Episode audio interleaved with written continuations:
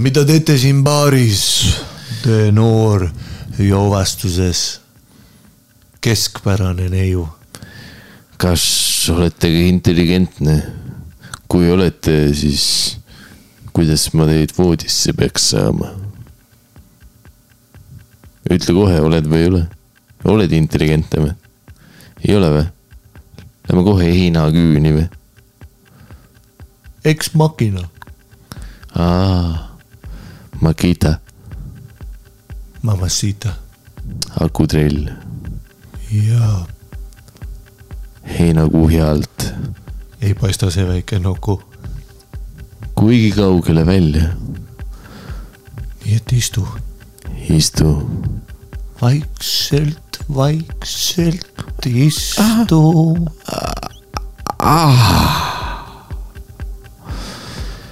täna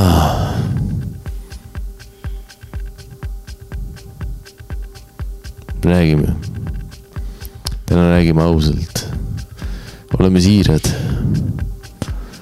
kas sina oled alati mõelnud, et sa tahaks kuulata kaks tundi stand-up'i kohta, ja siis nelikümmend viis minutit laste kohta. siis see episood on just nimelt sinu, sulle valatud. just. see on valatud sulle nagu, nagu Nõmme ujula röövistu ja väiksed poisid ja Harri. mulle ei meeldi väiksed poisid. aga nagu sa ütled, kui Nõmme ujulas, siis röövistus.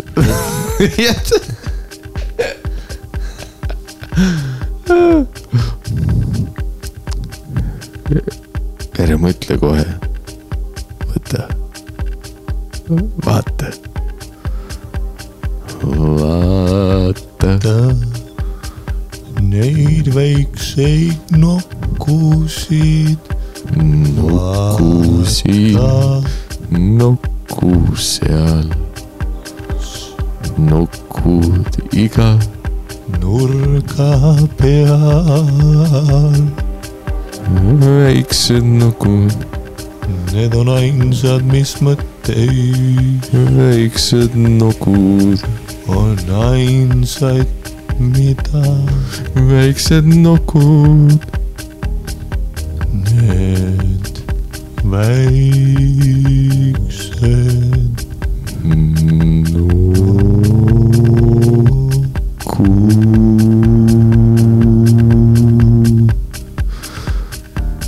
ja just nimelt selline see episood ongi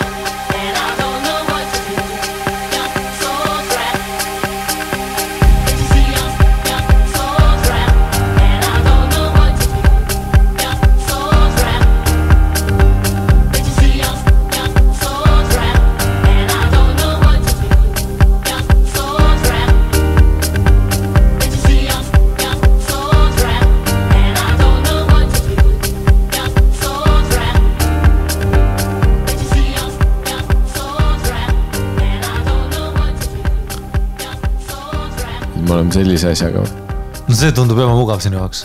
kelle jaoks? no ise tead noh. no igatahes, sul on ebamugav nii. seda saab noh liigutada ka ähm,. Ah, aga jah, alustame me otsast, peale, alustame otsast siis me vaatame praegu, point on see, me oleme seni Kene raadios salvestanud kõik episoodid peaaegu. peaaegu, Uh, Selles eriepisood oleme teinud uh,, aga kõik ütleme siis, kus prügiheli oli, kaasa arvatud meie esimene episood, siis see on Telliskivi nagu kontoris.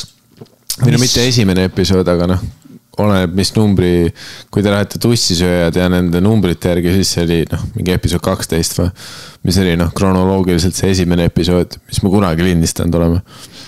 sest vaat, okay, kõigepealt me, esimene episood, mis me tegime, ei olnud isegi tussisööjate alt.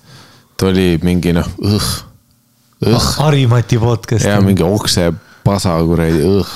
tõesti jah, ei mu äh,, mu podcast oli tõeline, tead, tead, mis ma vahepeal, ma ju märganud, on ju see, et vaata, et kui sa lähed tussisööjate põhipodcast'i Jaa, sinna lehele ja sa paned sealt host site on Harimati Comedy on ju mm. -hmm. paned sinna, siis sa leiad mu teised nagu upload'id ja asjad ka ülesse. ja seal on igast prügi ja siis ma mm., need kuulamised tõstsid ka. Ei no kõ- kõik, kes mingil põhjusel Omni kaudu peaks kuulama, näevad kohe sinu episoodi. ei, vaata, mul on ei no Omnis okay, on hea, Omnis sul on playlist, aga sa saad kohe, see on ühe kliki kaugusel, kus sa paned Harimati podcast'i ja siis sa näed su seda täpselt. vana sitta lihtsalt, mis oli õh. Um, aga jah, me liigutame igatahes stuudiot värki. me ei liigu stuudiot, meil on äh, noh, point on see, et meie oleme Kene raadiot, generaadio.ee, kui olete Tartu piirkonnas ja olete üliõpilased, kes tahavad teha oma äh, saadet näiteks sellest, mis äh, olukord on Venezuelas praegu vegan toitudega või noh, mis iganes su saate teema on. siis generaadio.ee helista neile ja astu Kene raadio liikmeks, aga meie oleme Kene raadio stuudiot kasutanud, onju, aga see on Tartus. siin on noh, kui te olete kuulanud täpselt nagu sa mainisid, et noh, tegelikult, kes on äh, teekonna algusest lõpuni meiega koos olnud, te saate alati aru, mis episood on Kene raadios lindistatud ja mis on kuskil noh, saaks seitse kuradi võtteplatsil on ju, sest meil on üksikud episoodid, mis me oleme Tallinnas kontoris, endises kontoris lindistanud, on ju. ja noh, okei, okei, kui, kui me hakkame kategoriseerima, on ju, meil on Kene raadio episoodid, siis meil on need üksikud Tallinna kontori episoodid, siis meil on, on ju, mingid sauna episoodid ja mingid äh, hotelli ja. Läti episoodid on ju, mida on noh, ma ütlen episoodi taga on üks praegu, aga tuleb järgmine, nii et watch out motherfuckers. aga ja, ja noh, siis on laivid on ju, mille puhul äh, teravam kõrv võib-olla paneb tähele mingit vahet on ju, et Kene raadio ruumis lindistatud episoodid üldjuhul kõlavad võib-olla võiks öelda kõrvale paremini, võib-olla isegi professionaalsemalt. sest siin on, Kene raadios on tegelikult väga hea tehnika ja rohkem inimesi peaks seda kasutama, nii et ma ei tea noh. tehke Kene raadioga koos uudiseid või noh, lihtsalt on ju, kui sa tahad teha, mine Kene raadiosse, no okei okay,, aitab Kene raadio plaagimisest. nüüd meil rent makstud päev ah,, aga on ju, et äh, aga kui te olete kuulnud vahepeal mingi Tallinna episoodi, vaat mingi veider kaja on, mingi noh, lihtsalt trammid äh,, parmud, noh, igast asju.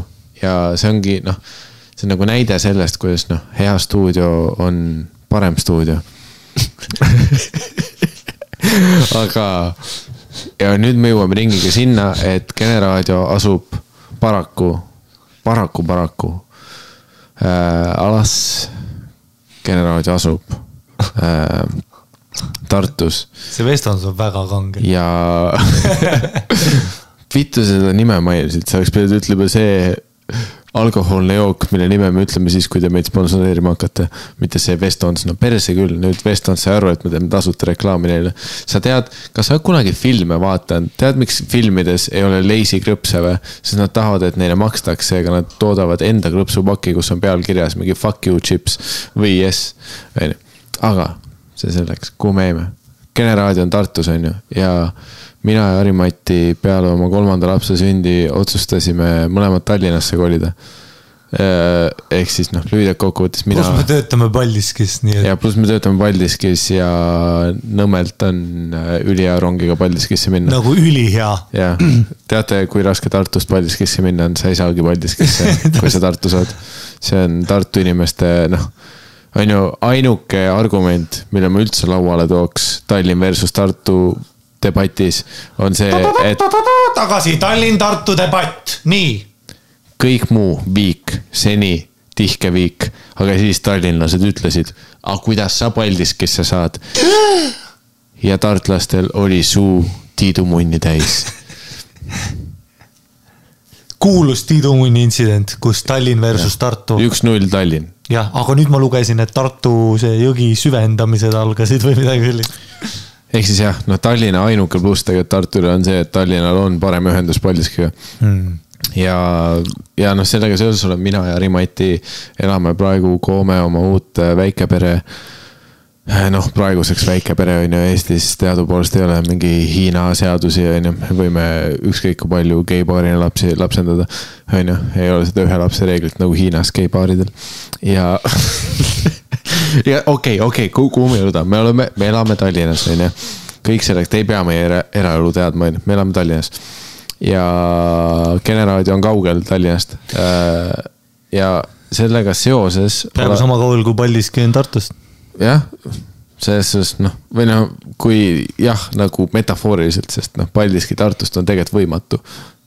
Sa ei saa Tartust Paldiskisse minna, see on füüsiliselt võimatu mm. ja Nuuspõld läheb Paldiskisse, oli esimene variant. Ta läheb Tartust Paldiskisse ja teab, Okei. mis siis tuli välja, et papaa, ei ole võimalik. see ei oleks film olnud, see oleks mingi müstiline Netflixi seitsmehooajaline seriaal olnud ja ta ei oleks Paldiskisse saanud, sest see on Tartust võimatu.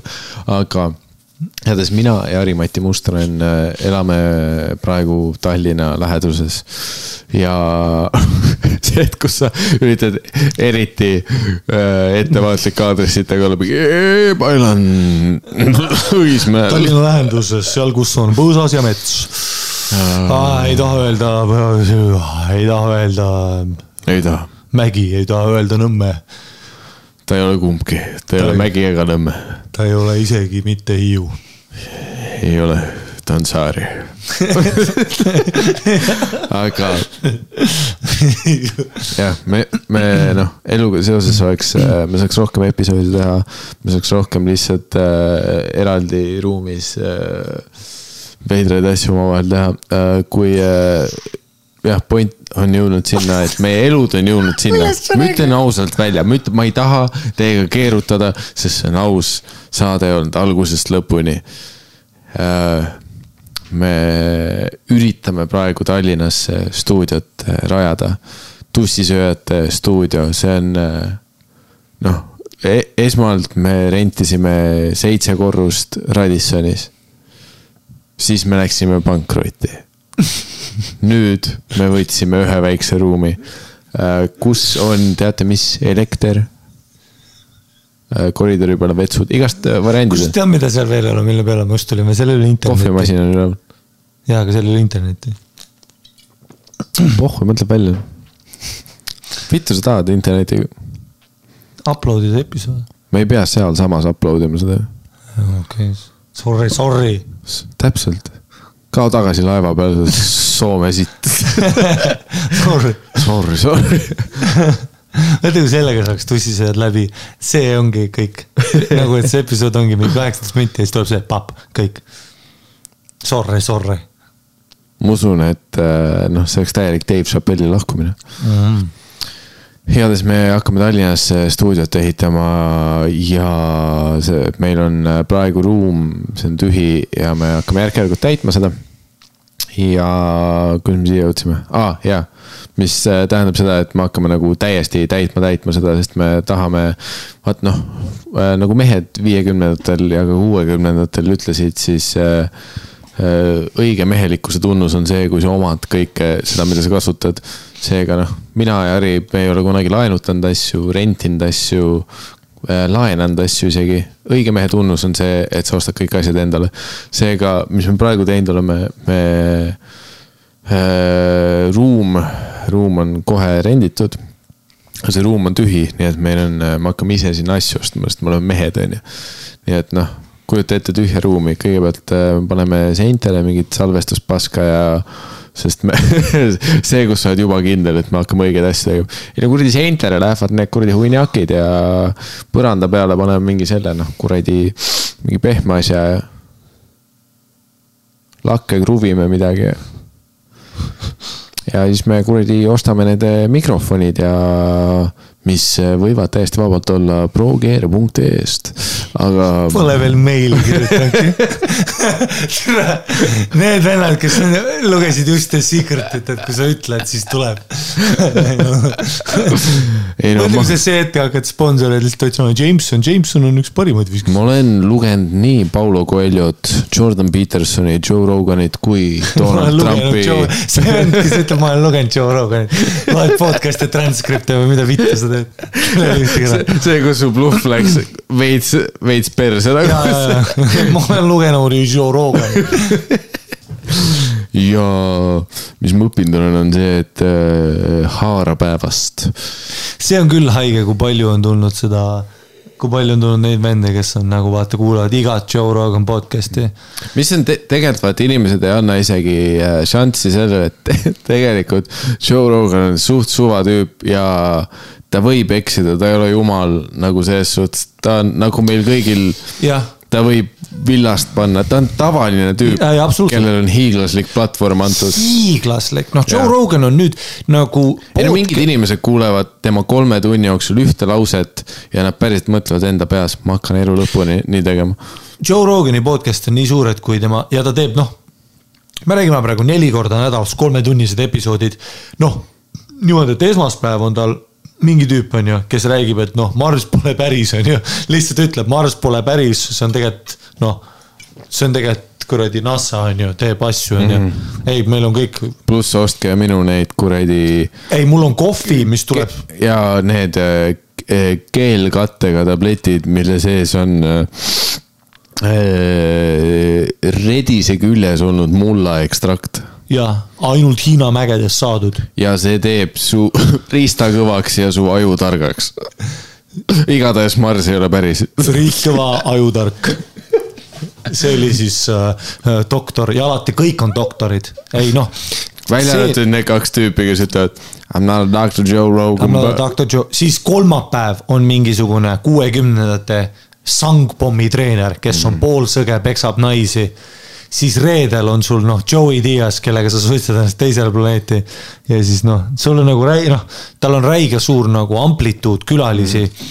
ja tegelikult on ikkagi see, et see platvorm, mis ma räägin, see on nii suur, et kui ta mingi podcast'i ajal teeb mingi, vaatab Jamie't, kes on tema see audio engineer mm, -hmm. vaatab seda veidralt. sellest tehakse video, mis saab miljon vaatamist, kus on seitse sekundit.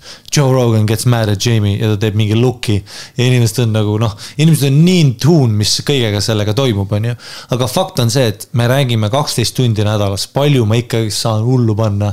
pluss ta on suht opinionated, ta nagu ütleb, mis ta arvab mm.. ta, selles ka tema intervjuu nagu unikaalsus, et ta ei ole selline, et ta set ib sind up mm. ja laseb sul minna. kui sina segad teda vahele, siis mm. tema läheb ka närvi. ei no vot point ongi selles, et ta ei ole intervjueerija, ta on tüüp, kes räägib teiste tüüpidega, nagu nad oleks tüübid. ja, ja noh, ega kunagi selles mõttes, et ma ei tea, kas ma olen siin podcast'is rääkinud ka, aga kunagi oligi see, et mina ja siis üks teine tüüp äh,. Sten Põldsam, kellega koos me tahtsime teha ka nagu MMA podcast'i, me paar episoodi salvestasime mm.. aga nagu ma räägin, vaata sinuga ka, et noh, kõik ennem, mis ma tussisööd olen ma teinud. kuulsin, et Sten on paksuks läinud. Sten on paks tünn, vormist väljas Sten Põldsam. ja ei maga hästi. ma ku-, ma kuulsin, et äh, ta on noh, Eerik Orgu korda kümme. ei no kringel kringliks. ta käis isegi kaugemal kringlit toomas. noh, ta tellib Woltiga kringlit, selles probleem ongi. Eerik käib järgi nagu nad kutsuvad teda Sten, Sten. sa paks tünn um,. ja, ja, ja kuulasime sellest ajast, kui see oli Justin TV, siis oli Ustream. Mm -hmm., noh, need olid episoodid ma kuusteist vist alustasin. Ja kuni sellise, ütleme kuuesajani ma kuulasin, just hakkasin noppima, vaata, sest ma ei teinud see stand-up'i ka, aga hakkasin noppima stand-up koomiku mingeid naljakamaid ja, ja Rogan ikkagi, see oli crazy, mis toimus. Rogan ütles nagu ta ütles, noh, ta ütles nigger, ta ütles faggot, tal oli null äh,. sest et see platvorm, ta ei olnud isegi platvorm, ta oli lihtsalt mingi ja te, see elu käis tema foorumis, ma ei tea, kas kunagi mäletad, oli selline asi nagu joerogan.net. net veel on ju, sest et tal oli noh, kuna ta oli nii into conspiracy theories, siis tal oli mingi teema, et vaata, net on, saad kuskile mujale, noh, registreerida, mida iganes. pidid kasutaja tegema ja seal foorumis nagu möllas inimesed ja ta oli rohkem selline, nagu ütleks, tussisööjad mingil määral on, kus on nagu noh kui sa nagu kuulad meid, sa ei võtaks kunagi meid tõsiselt lihtsalt -hmm. sellepärast, et sa nagu noh. jaa, ja, ja, ja see oli nagu lõbusam, siis ma mingi hetk noh, mul pidin tööl hakkama käima, mingi hetk podcast'id nagu vajuvad ära natukene. Ja mul ei olnud selline töökoht, ma ei saa baarmenina kuulata samal ajal, on ju, podcast'e võiksid. aga ja siis läks jah, jube tõsiseks ja nüüd on nagu noh, nüüd on niimoodi, aga ta on ise loonud ka selle, ta on ise ülitõsiseks läinud. Rogan on üli nagu tõsiseks mm -hmm. läinud, on ju. et kui sul, sa võid olla, no sa võid olla kahe doktorikraadiga mehaanik, kui ma arvan teistmoodi, ma hakkan karjuma, ma hakkan, ta hakkab full blown, noh, ta vaidleb mm -hmm. inimestega ka jaa, see on crazy, ta, ta vahepeal Jah. on niimoodi reaalselt majandusinimesed on kohal, kes ütlevad talle mingi arvu, ta ütleb nah, ja sa oled nagu ei, seal ongi see, et, et noh, tegelikult mida me tihti unustame, on, et see on see tüüp, kes on tegelikult stand-up koomik ja see on noh, kõik tema credits on ju, stand-up koomik, kes on maniak, ta teeb kaheksa tundi päevas trenni ja pluss ta on noh. kes oli kunagi telekas eh, Hirmufaktori saatejuht on ju. Aga nagu see on kõik, vaata, ta, ta ei ole, ta ei ole mingi noh, ta, ta, ta ei ole otse, ta ei ole autoriteet on ju, ta ei Jah. ole see, et noh aga mis ongi huvitav, et kui su platvorm kasvab nii suureks, siis on nii palju tüüpe, kes võtavad iga, iga sõna, vaat noh, see, sa räägid neli tundi ka, vaata, sa oled pooleldi koomas kuskil poole peal, onju. ta lihtsalt noh, suust tuleb asju, aga noh, iga see asi ei, ta ju räägib ka, mingid vennad tulevad talle back'e ja siis episood kakssada seitsekümmend kuus, sa ütlesid, et tegelikult sul ei ole kunagi koerad meeldinud ja nüüd paned palju pilte koeraga, kas sa oled pöördunud, kas sulle räägib CIA, mida, no mingid täiesti sõgedad inimesed mm. -hmm. ei, see on see, et aa, ma lihtsalt noh, tuhat episoodi, neli tundi järjest mingi noh, rääkinud. ja, ja suitset on savu nagu motherfucker, ma ei ole mõelnud isegi, ma olen ainult rääkinud. Ja sellega seoses oleme ka meie mõelnud, et meie peaks võtma selle järgmise sammu, et, et olla need tüübid. ja, või noh, põhimõtteliselt, miks me tegelikult tahame Tallinnasse stuudiot, on see, et me tahame lihtsalt, et meil oleks mugav lindistada ja me saaks rohkem lindistada, pluss noh tundub, et äh, me oleme elus selles kohas, kus me tahame teha selle hüppe, selle riski. et, et me teeme midagi Mm -hmm. ja, ja siin ongi see, et me hakkame vaikselt oma stuudiot ehitama. Ruum on olemas, mida me hakkame rentima, selles suhtes me hakkame varsti seda sisustama. kas me raha saame? raha on noh, tead nagu rahaga on, Pole. show business. aga, või siis me jõuame Vestonsit praegu, ma mõtlen välja, putsi sellega seoses on ju vaata noh, ma tean, meil on miljoneid kuulajaid üle maailma, noh, selles suhtes noh, viimasel äh, nädalal me, meie kuulajate arv äh, Hiinas seoses äh, Hiina rahutustega väga veider, aga tõusis kohutavalt. meil tuli viissada tuhat kuulajat Hiinast juurde. ja noh, selles suhtes ütleme nii, et me oleme, me oleme kaks Pitbulli, me oleme Misters Worldwide praegu Mr Worldwide. Mi- Mr World's Fights jah, me oleme järgmine nädal läheme Lätti, nii et äh, jah, harjuta seda. Mr World's Fights. ja noh, sellega seoses me noh, tõstame, üritame siin tõsta, hakkame ehitama, onju. kuradi, sööme nuudleid ja värki ja. aga jah, muidugi sellega seoses võimalik selleks hetkeks, kui see episood välja tuleb, võimalik, et on äh, avanenud unikaalne võimalus kõikidele inimestele, kes on terve elu mõelnud. issand, need tussisööjad, lisaks sellele, et ma saadan iga nädal neile uue nude, ma tahaks neid toetada ka rahaliselt, need poisid väärivad kõike minust. siis äh, meil äh, on äh, toetusplatvorm välja tulemas kui sa tahad saata meile raha või noh, selles suhtes ei ole päris see, et sa otse saadad meile raha, see on mingi süsteem ikkagi. ei, see on no,, saadad raha. no põhimõtteliselt jaa, see on noh, kes on mis iganes striimimis kuradi internetikultuuriga kursis, siis internetikultuuris käib selline asi, et kui sulle meeldib sinu mingi kindel kunstnik, siis sa annetad, on ju, sa saadad raha, sest sa tahad seda asja, mida ta teeb. ja sellega seoses on võimalik, et selle episoodi alguseks avanenud glamuurne võimalus mis on äh, iga päev launch ib nüüd äh, iga päev uuesti äh, no me oleme testinud seda. jah, kes on, kes on kuulnud sellisest kohast nagu Patreon, siis, siis me oleme nüüd. no põhimõtteliselt olime me selles kohas, kus, kus inimesed, ka teised äh, nii-öelda äh, inimesed, kes äh, näiteks Youtube'i platvormi kasutavad palju Äh, ja on nagu noh, äh, videoblogerid äh, ja need inimesed, kes siis, no üks stuudio ka, kellega me oleme koos teinud mingeid projekte ka minu arust Comedy Estonia, no igatahes ähm, on see, et paljud teevad Youtube'is, noh, sa teed videoplatvormi, on ju, sa mingi videologi ja siis te näete, et on reklaamid vahepeal, on ju, millal nad ütlevad ka episoodis, et te peate neid ära vaatama. sest kui paned skip ad, siis ma ei saa seda nagu seda protsenti, on ju, või mida iganes yeah.. Uh, nii tehakse paljud no siis, siis kui inimesed ei vaata reklaami, siis sa ei saa selle ja. pealt raha, ma eeldan. sellel on plussid on see, et see on ülilihtne setup, on ju, ja väga selge on see, kuidas me nagu seda toome teieni. Äh, üks asi on see, et meil on enamus audioplatvorm, mis ei oleks ka probleem, sest et Youtube'is saad ka panna selle mingi pildiga ülesse mm, -hmm. paned sinna ad'id vahele, aga äh, põhimõtteliselt teine variant, mis sellega oli, oli see, et noh, fakt on see, et, et iga kord, et, et põhimõtteliselt, et see et seda nagu Youtube'i asja teha, siis see mingil määral toob mingi takistuse ette nagu sellele, et sellele kogemusele, mis sa tarbida saad, on ju. sest et noh, iTunesis ta ei töötaks, on ju, sest et seal ei ole niimoodi ad'id.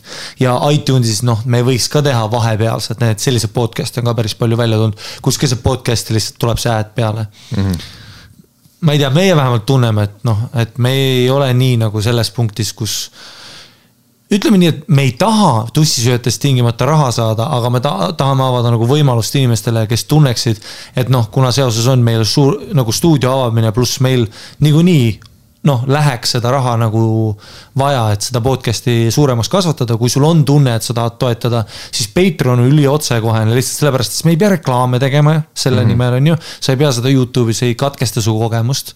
kui me mingi hetk saame sponsori podcast'ile, küll me siis teeme oma mingi segmendi sellest. et noh mm -hmm., see ei ole see, aga mida me tahame rääkida, on siis see tavaline Youtube'i mm, -hmm. kus sul on keset podcast'i nagu ka Spotify's, on ju Mm. Spotify's juhtubki see tegelikult vist isegi praegu, sest et Spotify platvormis, kui sa kuulad, noh, ma, ma ei ole kindel, ma ei ole kuulanud äh, tervet podcast'i Spotify's, aga Patreon on lihtsalt üli selline hästi kerge viis toetada, nagu no,. Äh, Patreon ongi, noh, see, see tuleb juba sealt sõnast otse, vaat Patreon, see on sellest, kui keegi on mingi patron, on ju. siis kui me lähme kuradi mingi Illar Palametsa ajalootundi, siis me räägime kuradi mis iganes ammustest aegadest, kus oli mingi jõukonna kuradi kunstnik, luuletaja, kes iganes ja siis äh, äh, rikkad parukates kelod viskasid talle raha, ütlesid, et mulle meeldib see, mis sa teed, onju. noh, see on äh, kõige täpsem ajalooline analüüs, mis me saame anda, onju. ehk siis noh äh,, kuldsetel aegadel sajandeid tagasi rikkad inimesed toetasid kunstnikke, et nad saaks neid oma õukonnas hoida, onju. ja nüüd, kui me läheme siia, siis patreon.com äh, pakub äh, platvormi, kus äh, inimesed, kes tarbivad sinu mis iganes asja, saavad sind toetada. seega põhimõtteliselt on selline, kui sa noh, lähed internetis patreon.com, kaldkriips, tussisoojad, sest noh, linkides öötähed ei tööta, tuletame meelde. ehk siis noh, patreon.com, kaldkriips tussisoojad. ja sealt sa leiad meie Patreoni lehe, kus, kui sind huvitab see, et sa saad meid toetada eks noh, puhtalt sulle meeldib see, mis me teeme ja sa tahad panna õla sellele alla, et meile tiksub mingi raha, mille me saame kõik investeerida sinna, et me saame oma uue stuudiopinna renti maksta, pluss äh, järk-järgult äh, osta sinna järjest asju juurde, on ju. et esimese asjana, mida me hakkame varsti juba me hakkame järjest täitma seda stuudiopinda kõigepealt audiotehnikaga. ja siis, kui me oleme oma audio setup'iga ühele poole jõudnud, siis meie eesmärk on mingi hetk koguda piisavalt raha.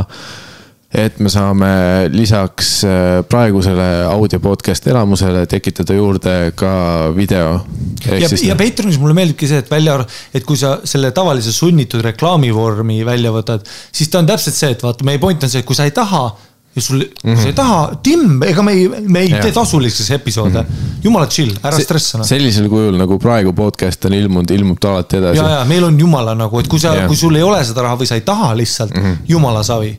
aga noh, kui sa tahad, siis me see, avame selle see on sama nagu noh, mis on muidugi kehtib ainult äh, referents, millest saab mingi grupp inimestest aru, aga on a la noh, selline koht nagu twitch.tv, kus siis inimesed äh, striimivad, kuidas nad mängivad mingi arvutimänge või mida iganes mm. -hmm. Seal on nagu annetuste platvorm on ju, et noh, lihtsalt kui sa tahad annetada sellele tüübile, kes midagi äh, striimib, et äh, ta jätkaks selle tegemist või mis iganes teda toetada ja siis saad seda teha lihtsalt ja noh, sama on põhimõtteliselt äh, kõige lihtsamal koel nagu Patreoniga, et kui sa tahad meid toetada, siis sa saad nagu subscribe ida. ja meil vist esimene level hakkab kahest eurost kuus või, mis see oli seal võimalus või? no me vaatame veel jah,.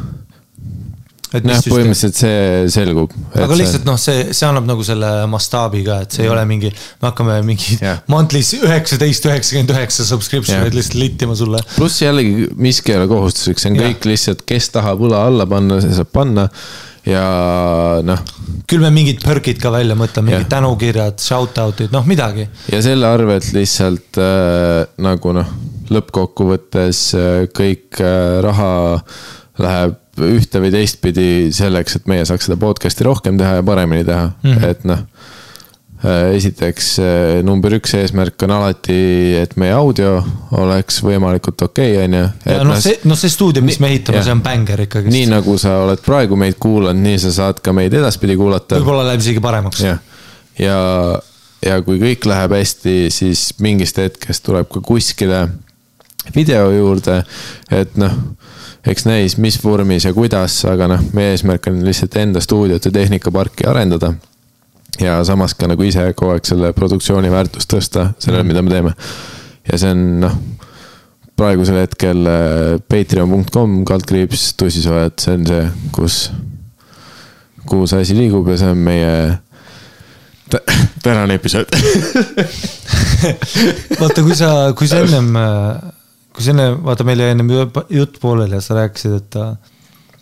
et, et praegu on siis meie nagu stand-up skeenesse jõudnud inimesed, kes siis jälgivad nagu noh, nende nii-öelda kogemus stand-up'ist on see, et nad ei vaata välismaa koomikuid, vaid nad vaatavad meid mm., kuna nad käivad nii palju Jaa. keikadel ja open mic idel. ja et me just rääkisime sellest, et kuna me täna lindistame siis, kui meil on Möko open mic just olnud. Endiselt äh, liiga palju inimesi open mic kohta, aga see selleks. publikus, publikus liiga palju inimesi, liiga palju inimesi. probleemid. raske on. aga jah, nagu huvitav on mingi nurga alt seda vaadata, et kui sul open mic'ile panevad ennast kirja inimesed, kelle noh, et sa paned open mic'ile kirja ennast, et stand-up'i proovida. Aga sinu nagu see baas või nagu see, mille põhjal sa oled selle valiku teinud või nagu sinu ainuke, võib-olla isegi ainuke ühendus stand-up'iga on see, et sa oled a la näinud mind või sind või Sander Õigust või noh, kedagi Eestis on ju Mm -hmm. et seda on äh,, see on veider ainult sellepärast, et kindlasti ma arvan, paljudel asjadel Eestis ka samamoodi äh,. noh, samamoodi kui mina olin Tatikas ja meil oli see tõukeratas.com on ju, tõukekad rokivad mm, -hmm. ummikud sakivad. Boom, see oli meie catchphrase, meil oli T-särgid ka. ma, kusjuures ma panen selle üks päev selga, et, et näitan sulle. et näidata, et sul on Ummikud la, sakivad, lapsepõlvesärgid selga. ja siis kindlasti lähevad, muidugi lähevad, ma olen sama länkin ähm,. ja siis oli samamoodi, et, et, et sa ikkagist vaatasid lääne meediast enamus oma iidoleid on ju, kuna mm -hmm. nemad sõitsid nagu räädimalt, vaata, see oli üks väljend ähm,. ja siis äh, rääd, rääd, super rääd ähm, ja siis um, nii-öelda uh, stand-up comedy uh,. Our idols were uh, the great Eddie Murphy uh,, uh, Richard Pryor uh,. tead, mulle meeldib, kui keegi ütleb, et aa, tema idol oli George Carlin, tead keegi minu vanune, siis mul alati on see, kas tõesti. vaata, see on umbes nagu keegi ütleb oma lemmikbändiks, ütleb mingisuguse Queen The Doors, vaata. ma saan või aru The. Doors jah. ja ei, Tim, et noh, nüüd ta võib olla tõesti sinu üks nagu, mida sa kuulad, aga ära ütle mulle, et sa olid see viieteistaastane, kes uh, kuulas The Doorsi või vaatas George Carlinit, on ju, sa vaatasid noh, Dave Chappelle show'd ja South. Parki ja sa kuulasid himmi, on ju, käi putsi, sa oled viisteist või olid viisteist mm., sama aeg kui mina, sa kuulasid himmi. ei no see on üldiselt selles suhtes, ma, ma ei viitsi isegi rääkida inimestega stand-up'ist, kes ütlevad lihtsalt ainukese asja mingi Bill Hicks või George Carlin, nagu ma ei viitsi. noh, milles eriti kui me räägime Eestis ja praegusel aastal. ma saan aru, kui sa tropid selle nime kuskile, aga jäta mulle vähemalt mulje, et sa oled nagu üldiselt asjast huvitatud. sest kui sa ütled Bill Hicks või George Carlin nagu ainult need nimed, see on noh, see näitab seda, et sa üritad mingi eliitist tropp olla lihtsalt. sa oled mingi täielik snoob üritad olla. ei no oli ainult üks kuldne aeg ja see oli see noh. ei no see ongi, kui sa räägid, noh, kui, kui praegu mingi kahekümne aastane tüüp vaatab sulle otsa silma, ütleb, et Beatlesid, Beatlesid. Ei no ma kuulan ainult Queen'i. nagu selles suhtes jaa, Queen on hea, aga noh, kui sa nagu avad sellega, et sa kuulad ainult Queen'i, siis sa oled noh, suht munn vend ikkagi ei. no sa oled täis taun. ei, või noh, saad aru, sa üritad, noh, sa oled, noh, oledki see tüüp nagu see, et ma saan sellest aru, kui sa oled mingi tüüp, kes käib praegusel ajal riides, nagu sa iga päev oleks Halloween on ju, ja sa ütled mulle, tead, stand-up'is minu jaoks on ainult Lenny Bruce. siis ma saan aru, et okei okay,, sa oled noh, sa oled nagu üle piiri sõge ja ma austan ja, seda ja seda ma LSD-d ja austan. kuulad Lenny ja Bruce'i. seda ma austan, kus sa ütled kodus, et sa kuulad vinüülide pealt Lenny Bruce'i ja see on stand-up sinu jaoks, seda ma austan.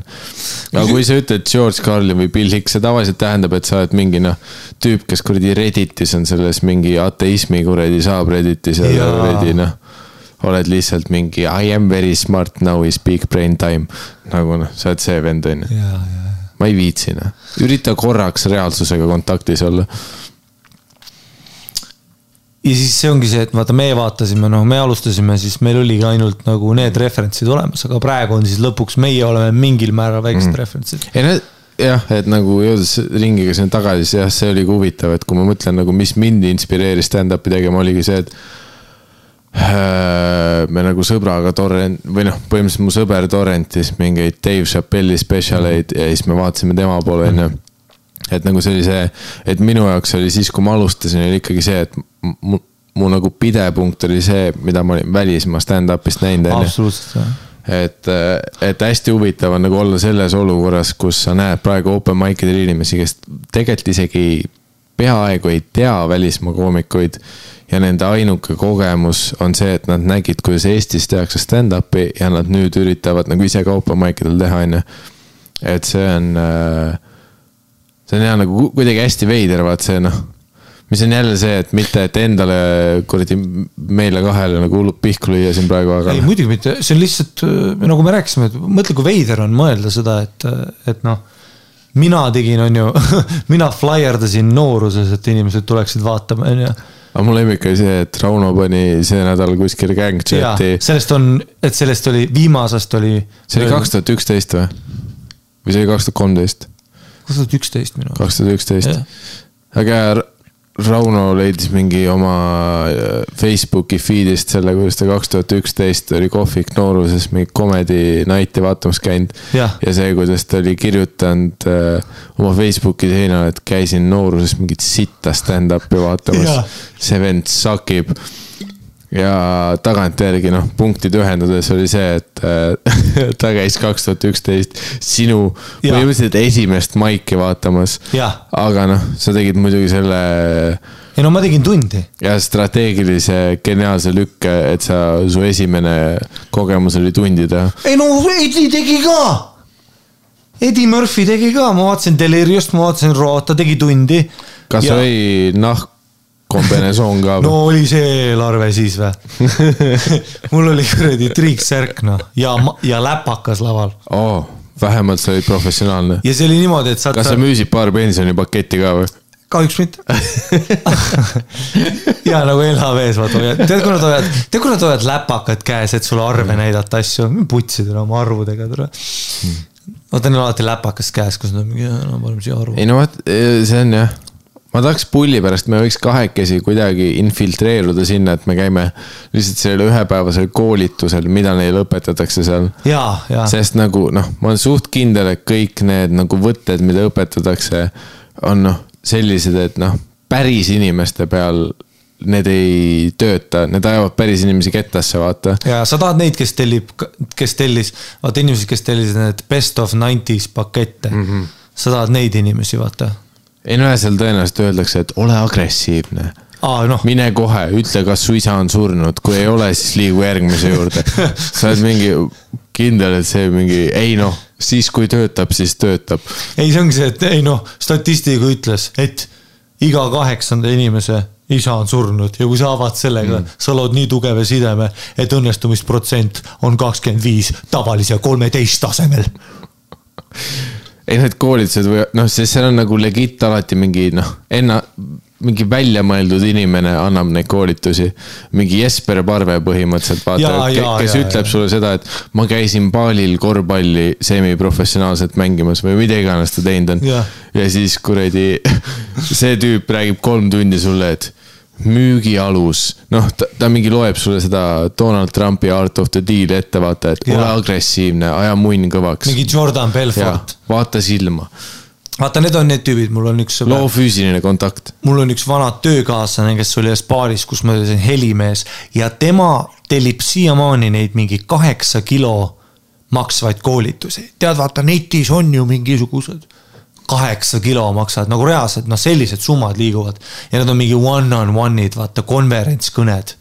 Tead, kaheksa inimest annab sulle tagasisidet, noh, räägib sulle müügist, on ju, Bitcoin on saladus, noh, räägib sulle, tead, mingid vennad, vaata, kes ütlevad asju ja värki ja ja siis äh, noh, selliseid asju teeb. Ja see on ka see täpselt see, et, et mul nagu ma ei tea, kui ma juba treilereid vaatasin, mul lihtsalt bullshit, noh, persauk higistab mm., vaata, kus sa oled nagu, türa, vaata, sa näed inimesi, vaata see on mingi asi, ma ei, ma ei tea, noh, jällegist not to toot my own horn as they say. mulle meeldis Carlini HBO üheksakümmend kaheksa kõige rohkem, üheksakümmend kaheksa, see pool tundi. Are we there or are we not? ei no kui ma vaatan stand-up'i, ma ei taha naerda, ma tahan õppida. ma, labasuus on labane kas see pissi ja kaka juba läbi ei saa? mulle meeldis üks minu, ühe minu oli kommentaar. ei no selle asemel võiks vaadata Eddie Murphy räägib väga hästi kakal käimisest, vot see on huumor. ja ma tean, et ta mõtleb seda bitti, kus Eddie Murphy tegi Richard Pryorit järgi ja tegi Richard Pryori bitti, vaata. Yeah, but take a shit, vaata see. Igatahes noh, no ah,, oota, mis ma rääkisin? sellest tüübist, kes tellib kaheksa kilo eest äh, ja, ja et see ongi not to shoot me on harne, Ferne Fern Brady, not to Fermion Brady. I hate men. men, men, men, Riia, Tartu, Tallinn. see, kus me teeme Fern Brady'le sooja, aga soojenduse asemel me teeme Two and a Half Men'i soundtrack'i lihtsalt. men, men, men, men, menli men, men. men, men, men, men, men, menli men, men. Fern vaatab Louisele otsa, et miks sa need tüübid mind avama, kas sa oled näinud mu tund, kas sa oled üldse mu stand-up'i näinud? eelmine aasta Lätis rääkisin mina, et tere, you know when you rape. ah, igatahes um,. men, men. men, men, menli men, men um. mis ma rääkisin? ei no mu lemmik on see, kus Aa., kus öeldakse seda, et kas sellest pissist ja kakast ja fallotsentrilisest peenised, tissid ja tussid huumorist kaugemale ei näe. ja siis seesama tüüp paneb kõrvaltläbis Pornhub lahti, paneb kodus pihku. Mitu sa räägid, sellepärast ma räägingi peenistest, sest sa oled kuradi saripihkar, Vallo, sa oled kuradi taltsutamatu kuradi. samal ajal kui sa kirjutad kommentaari, kas riistast üle ei, ei saa, sa sülitad enda riista Jaa, peale ja paned pihku. kolm arvutiekraani kõrvuti kodus ja ühe pealt jookseb kakskümmend neli seitse mingi porn stream ja Jaa. sa paned kogu aeg pihku, saad. kaua võib nendest peenistest rääkida? no nii kaua, kui see sul käes on, Vallo, sa kuradi saripihkar.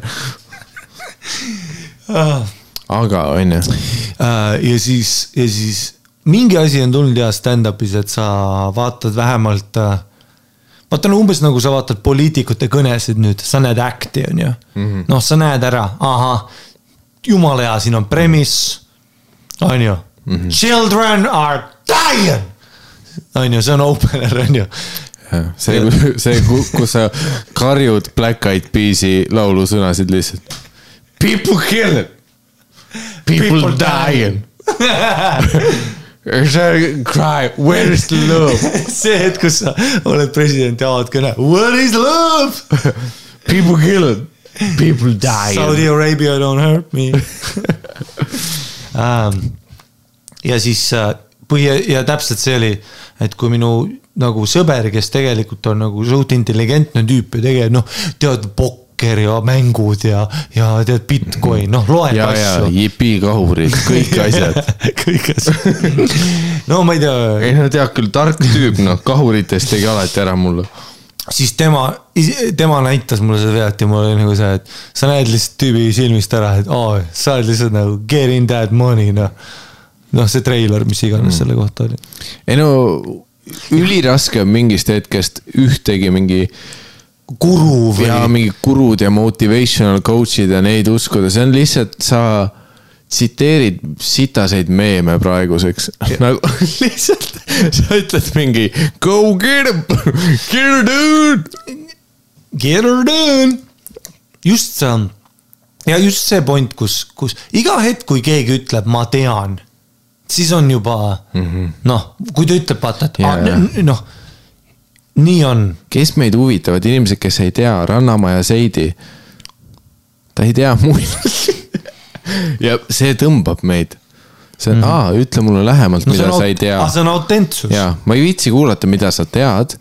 see tüüp, kes arvab, et ta teab, mind ei huvita, ma tahan seda, see Pihv, kes ütles, et ta ei tea mm. -hmm. ma tahan veel kuulda, millest ta ei tea mm, -hmm. ma tahan kõiki asju kuulda, millest ta ei tea mm. -hmm. see on huvitav.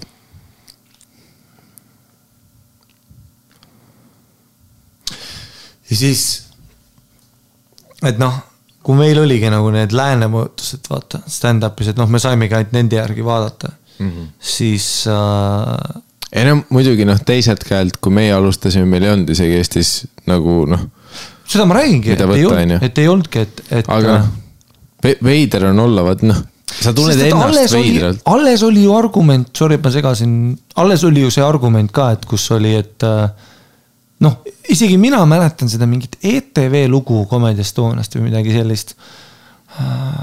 kas see oli Comedy Estonia või see oli lihtsalt Lewisega ja siis oli see mingi Andrei ja räägiti see ja mäletan, ta ütles sellise lause, et et inglise keeles on parem stand-up'i teha, kuna ta on selline värvilisem keel. ja see oli nüüd ennem, kui ma isegi, see oli hetk, kus ma võib-olla tegin need, kas see oli samal ajal, kui ma tegin neid sette, aga see oli enne, kui ma sain aru, mida tähendab üldse sett, ma ei saanud aru, mida tähendab stand-up, on ju mm. -hmm. et noh, minu jaoks oli lihtsalt et, et Eddie Murphy ja Dave Chappelle, need spetsialid või Louis CK, ma nagu ei aimanud, et see on nagu äkt, on ju, ma lihtsalt mõtlesin, et siin on mingi anekdoodid ja niisama rihv või noh, ma mõtlesin, et see on rohkem nagu teatri asi um,. et ma ei teadnud, mida tähendab nagu stand-up see hetk. Aga ma mäletan, kui ta ütles seda, siis isegi see hetk mul oli nagu see, et ei ole ju, et Eesti on nagu, eesti keel ikka, ikka siin saab ikka bängerit teha. vähemalt mina vahetunnis killin. ma ei tea, mis see Andrei räägib, aga mina vahetunnis, tule isegi õpetajaid sitab, onju. kui ma ütlen, ühele tüübile rihvisin kogu aeg, et kui ta, kui ta oli jube tark, onju, aga tal oli mingi närviasi, et ta kogu aeg sügas oma, vaata tead, kõrvaga sügas oma õlga, tead, tegi sellise nagu närvilise, tal yeah. On mingi see. ja noh, muidugi klassik, mina nägin seda kohe, kui ta Essa päev tuli, ütlesin, no mis sul on kirbud või. killis niimoodi, et isegi ühiskonnaõpetaja naeris, ütles, see oli päris hea. nagu mõtle ühiskonnaõpetaja veel, kus sa noh, õpetad, et ühiskond ja kõik. et, et ühiskond. ühiskonnaõpetaja, see, kus sa õpetad, et ühiskond ja värk. no tead, me kõik oleme võrdsed ja kuradi noh, kuula me teisi. kõik elame ühiskonnas. kuula teisi ja siis isegi sina oled, et kuradi okei okay,, Ari, see kirp oli päris hea. Neilid, no ruiskad. ja siis äh,, ma ei tea, millest ma räägin enam. millest ma rääkisin? sellest, et eesti keel on värviline. ui, vahetunnis. kus öeldi sulle, et Harimati. No see, see viro, viron keeli, see, see on kui. no ta on nagu, kui ma, kui ma see, see on kui stand-up'i. kui ma nagu kooli poigas, et ma saan, saan õpetajale, et. see, et kus Sami Hedberg tuli sinu Sami- juurde, Sami ütles Hedberg, oo tuli. Harimati, Harimati, Harimati. Poiga. Harimu. minun poiga Harimati. poiga Harimati. oo, viron keeli, see on kui, see, see on kui stand-up'i. Viru keeles on originaal stand-up. oh.. Viru keeles on see, see nagu äh, sanottu suomeksi. että se on- ainus, se on- missä se ainus syntyy. originaali eh, Viron onko, onko Saku, Sakun originaali. Mä arvan, onko se Saku originaali. Originaali huumori ja originaali Saku. Ja, ja koffe, koffe tulee Suomesta. Et on Lapin kulta. Joo, Lavin kulta tulee Suomesta koffe myös, mutta Sun ei se ole ihan karhu paras. Että perse. paras on Saku, Saku kulta, Saku, Sami, Sami Hedberg. Äh, aga see, vaat see tekitab vei- veidra, veidra olukorra, kus, kus on jah, no lihtsalt kuidagi see, see kõditab veidra nurga alt, kuidas äh, aga ka sina, sorry, et ka, ka sina ju Möku aegadel. ka mina ju möku. et Möku open mic, mis sa rääkisid, et mitu korda, mitu korda sa said alguses lavale, mitu korda kuus? Täiesti sain, alguses, äh, esimene aasta. esimene aasta ma tegin ühe korra kuus. Seega esimese aastaga ma tegin umbes kaksteist setti. pluss meil oli, suvel oli paus. seega ma tegin üheksa setti esimene aasta. mis oli nagu see, et sa noh, nagu lihtsalt valmistusid selleks, et ahah, mul on järgmine nagu set võib-olla. mitu korda päevas kirjutasid selle seti jaoks? no mitte nii palju. okei okay,, no sa ei ole kunagi.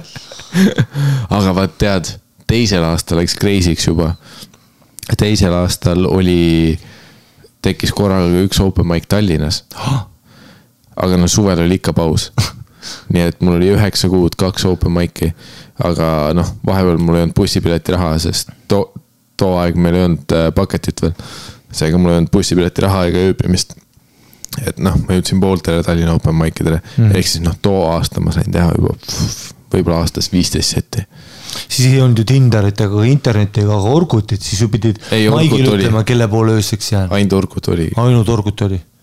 aga no seal oli raske, seal ei olnud kas seda küsisid gruppi. seti ajal ka, kas keegi võtab mind ei, ei, ma oma ei, juustega?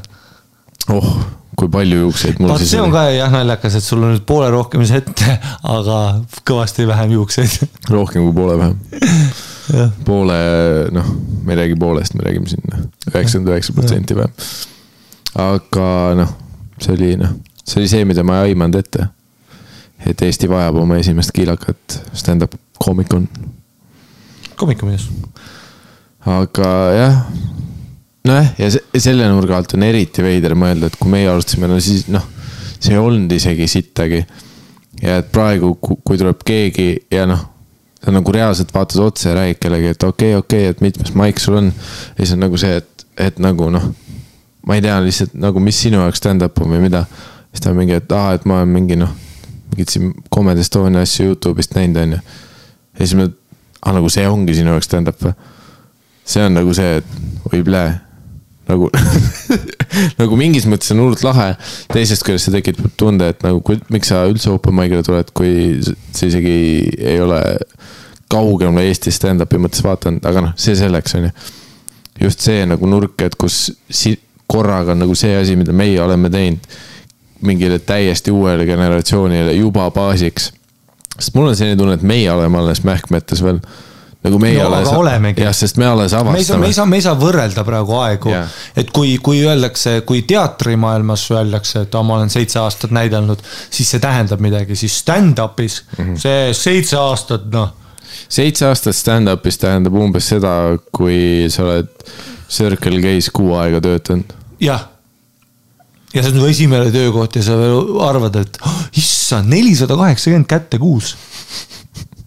nelisada kaheksakümmend kätte kuus ma. siin mingi juriidilistel põhjustel igaks juhuks lisan, et nagu see ei ole tõenäoliselt Circle, me, me ei räägi Circle K päris palkadest, enne kui Circle K meid kohtusse kaebab. viiendat korda. Kaua ma jõuan Circle K-ga kohtus käia Olereks, palun noh, kuna me saame selle Olerexi reklaami. ükskord laval mäletad, ütlesid, et su rist on nagu kabanuss, keegi ei taha ja mäletab, mis sellest tuli. mäletab, mis sellest tuli. Fiasko, ja, ja, ja, ja. Fiasko, Ford. Fiasko. Ford Fiasco, ütle ja veel, see oli nende uus mudel, Fiesta järg ja nüüd me saame nendelt ka. Aga jah, see, ei, see, see on, see on huvitav mõelda, et noh, kas oleks kunagi üldse mõelnud, et sa oled kellelegi eeskujuks või? ei no kindlasti mitte, pluss siis see, et et no me räägimegi sellest, et seitse aastat stand, seitse, kaheksa, üheksa, alla kümne stand-up'is. me isegi ei räägi headline imisest mm, -hmm. mida siis tähendab üldises mõttes kakskümmend viis minutit, kolmkümmend viis minutit tegemine. ja kui me rääkisime, miks ma küsisin sinult, et palju spot'e sa alguses tegid, siis võib-olla muud esituskunstis tundub ka okei okay,, et sul on kuus korra keika. või sul on neli keikat kuus on ju muusikas või teatris aga stand-up'is, kui sa mõtled spot'ide arvu, ehk siis üks kord laval käimist, mis on üldiselt kolm kuni viis minutit, esimesed paar aastat vähemalt.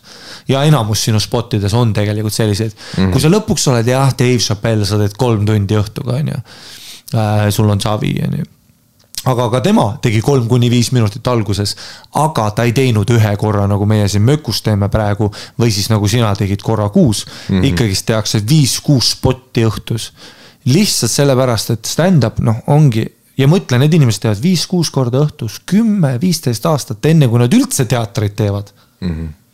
et see, mis meil toimub, on noh, see on, eks see olegi mhm. ainult sellepärast, et me teisi ju ei ole mm. -hmm ja no kindlasti noh, esiteks on meil absurdne mõelda nende numbrite peale. aga tegelikult, kui sa lihtsalt paned paberi peale need numbrid, see on noh, täiesti segane, mis Eestis toimub. sest noh, reaalselt nagu mujal maailmas, kus on arenenud stand-up skeened, nagu see arv esinemisi, mis me kuus teeme, ei ole kindlasti see, mille kohta keegi isegi peaks võimalikuks seda, et me teatreid teeme. nagu, sest noh, kui sa oled päris stand-up skeenes, noh kus iganes kuradi, on ju noh, kõige suuremad tsentrid on ju New York, Los Angeles on ju, võib-olla me saame mingi Londoni või mis iganes juurde panna. London, Melbourne neli linna. et äh, nendes kohtades on on ju see, et kui sa tahad isegi alguses ennast üles töötada, siis me räägime juba seda, et noh, mis iganes miinimum kolm korda sa teed päevas. ja noh, tegelikult sa üritad ikka noh, vähemalt mingi viis korda õht-, päeva jooksul laval ära käia, on ju. aga meil on see, et äh, praeguseks me oleme kohas, kus on viis korda nädalas võib-olla hea, on ju, Eestis et ja noh, kui rääkida sellest, et me alustasime sellest, et oli üks kord kuus, kaks korda kuus ja siis noh, vaikselt see kasvas, on ju. ja nüüd me oleme jõudnud kohta, kus äh, äh, ma isegi ei tea, palju meil Eestis praegu kuus on äh,, noh. selles suhtes mingi keskmine kuu tuleb võib-olla mingi kakskümmend keikat ikka, on ju -hmm., rahulikumal kuul tuleb kakskümmend, on ju, tihkemal tuleb võib-olla kolmkümmend täis parematel, noh, mingi Eestis on noh, tegelikult see haruldane, kus sa saad õhtu jooksul mitu korda stand-up'i teha mm. -hmm. et noh, need on meie jaoks juba võidud, et noh, suvetuuri jooksul ja siin oli paar õhtut, kus me saime kolm korda teha, see oli tss, maagiline mm. -hmm. aga jah, nagu nende numbritega kokku panna, et kui sa noh, tegelikult võrdled seda, et palju meie Eesti skeenes aastas teeme sette, mis on siis üks lavale minek siis noh, selle, see number on võrreldav sellega, mida teevad noh, open mic'erid ehk tundmatud inimesed New Yorgis on ju. et äh, ja isegi no, nemad teevad rohkem. noh, jah, aga noh, me töötame sellega, mis meil on. jah, aga noh, noh, vot siin ongi jällegi see vahe et äh, selle arvelt me suhtume oma noh, settidesse täiesti teistmoodi ka. et Eestis on ka noh see vahe, et meie materjali vahetuvus on palju kiirem mm.. et, et noh, teiselt poolt, kui sa räägid mingi mis iganes New Yorgi maikeriga, siis ta ei kujutaks seda ette, vaat kus sa ütled talle, et aa ei. sa ei saa järgmine kuu sedasama bitti proovida. Nad mäletavad. pluss stand-up'il on vaata mingi teema on ikka see, et, et sa iga aasta õpid midagi. ta nagu kogu aeg liigub edasi et on selline nagu huvitav, et seda stagnatsiooni nagu tegelikult ma ei tea, vähemalt minul ei ole juhtunud ükski aasta. lihtsalt sellepärast, et ma olen pidanud ennast push ima edasi nagu. lihtsalt sellepärast, et noh, mm. keikad on läinud suuremaks, tuurid on läinud suuremaks. materjal peab olema uuem, parem, mis iganes, on ju. ja see on nagu loonud sellise sellise pideva nagu progressiooni ja stand-up'is tead vahest on niimoodi, et sa lihtsalt mingi üks õhtu õpid jälle midagi. Ja nagu, et, et tal ei ole kuidagi sellist, ma ei tea, minu arust kunagi, mulle ei tundu, et mul oleks selline safe zone. kus ma võiks endale nüüd olla, et ah, nüüd ma niisama teengi kümme aastat Eestis stand-up'i mm. -hmm et noh, ma kuigi tahan nagu rahvusvaheliselt teha, aga ütleme, et ma seda ei tahaks teha, siis ikkagist Eestisse ette tehes mul ei ole või noh, stand-up'i tehes sul ei ole kunagi nagu seda tunnet, et sa nagu saad korraks out of the game olla. Kuna nagu pomb on lihtsalt noh, nagu pommimine on nii reaalne teema sul -hmm. kogu aeg. ja, ja kogu aeg nagu ikkagist õpid ja kogu aeg nagu.... ja see õpibki sellest nagu noh, nagu isegi sellest, kui sul perse läheb, vaat sa kohe on mingid märkmed, on ju olgu need kuradi siis nagu, mis sa enda vaimusilmas teed, enda peas, on ju, või mm. siis on ju konkreetselt, kus sa paned noh, kohe, kui sul läks mingi asi aia taha, siis sa paned kohe kirja, vaata, et noh, mis, mis see oli või noh. see on hästi konkreetne kohanemine on kogu aeg. et sa iga päev ikkagi oled noh, proovid asju ja noh vastavalt sellele teed äh, parandusi.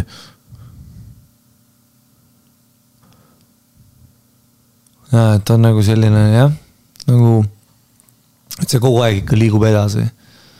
Ja, ja selline nagu, ütleme nii, et kõige rohkem neid surnuid pilke stand-up'is ma näen nendel inimestel, kellel lihtsalt ei liigugi edasi. et neil nagu see äkt, mitte ainult materjal sest et paljud inimesed, noh, see on teine asi, millest me peame rääkima, on see, et välismaal teevad, mõni inimesed teevad kümme aastat sama seti. sama kümmet minutit, et kümme aastat mm. -hmm. noh, see on nagu teistmoodi asi juba mm. -hmm. Ja see killib, aga see küll killib, aga ikkagist need tihti, mis tihtipeale ütleme peaaegu kindlalt, sinust ei saa kunagi sellist nagu noh, tõelist crusher'it, on ju kui sa oled kinni oma act'is. ja vahest see nõuab, vahest on nii naljakas, kuidas sa kohtad mingit stand-up'i.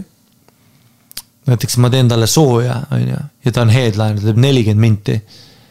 ja siis ma näen teda neljapäev, esimene show, killib nii haigelt, ma olen nagu vau wow,, see materjal, ülikõva. siis sa näed teda reedel, siis tal on juba nagu noh, sama set täiesti sõna-sõnalt. ja siis sa hakkad nagu nägema seda klaasistunud pilku ütleme noh, reede on kaks show'd, laupäev kaks show'd ja pühapäev on üks show, tavaline see on nagu sihuke, sihuke weekend kuskil klaabis on ju. neljapäev üks show, reede kaks, laupäev kaks ja pühapäev üks. Ja siis ütleme nagu selle laupäeva teiseks show'ks sa nagu näed lihtsalt, nagu näed kõiki neid trikke juba. ja sul on nagu see, et aa, sest et noh, esimene õhtu sa mõtled, tule, miks sa kuulus ei ole Mm -hmm. ja nüüd laupäeva õhtuks ta küll killib samamoodi, aga sa näed, et aa, see asi nagu ei liigu kuskile, ta ei ütle mitte, siin ei ole nagu, kõik on nii robotlik, kõik on nagu see hing puudub asjas. ja, ja, ja neid tüüpe sa näed nii palju lihtsalt, sest et, sest et noh, stand-up ikkagist ükskõik kui palju me ei räägi sellest, et ei, see on ja, ja mulle meeldib Karl, mulle meeldib, kui, kui point on. siis see on ikkagist, me räägime põhimõtteliselt anekdoote, noh nagu nalju, erinevat moodi mm, -hmm. aga me räägime nalju. aga kui sa vaatad nagu maailma tippe, siis, et see on nii huvitav asi, et sa ei saa kunagi seletada ma ei saaks kunagi sulle matemaatiliselt öelda, miks mingi Dave Chappelle on parem kui need tüübid, kellele mina open inud olen. sest paberil mõlemad tüübid killisid niimoodi, et noh, ruum oli done.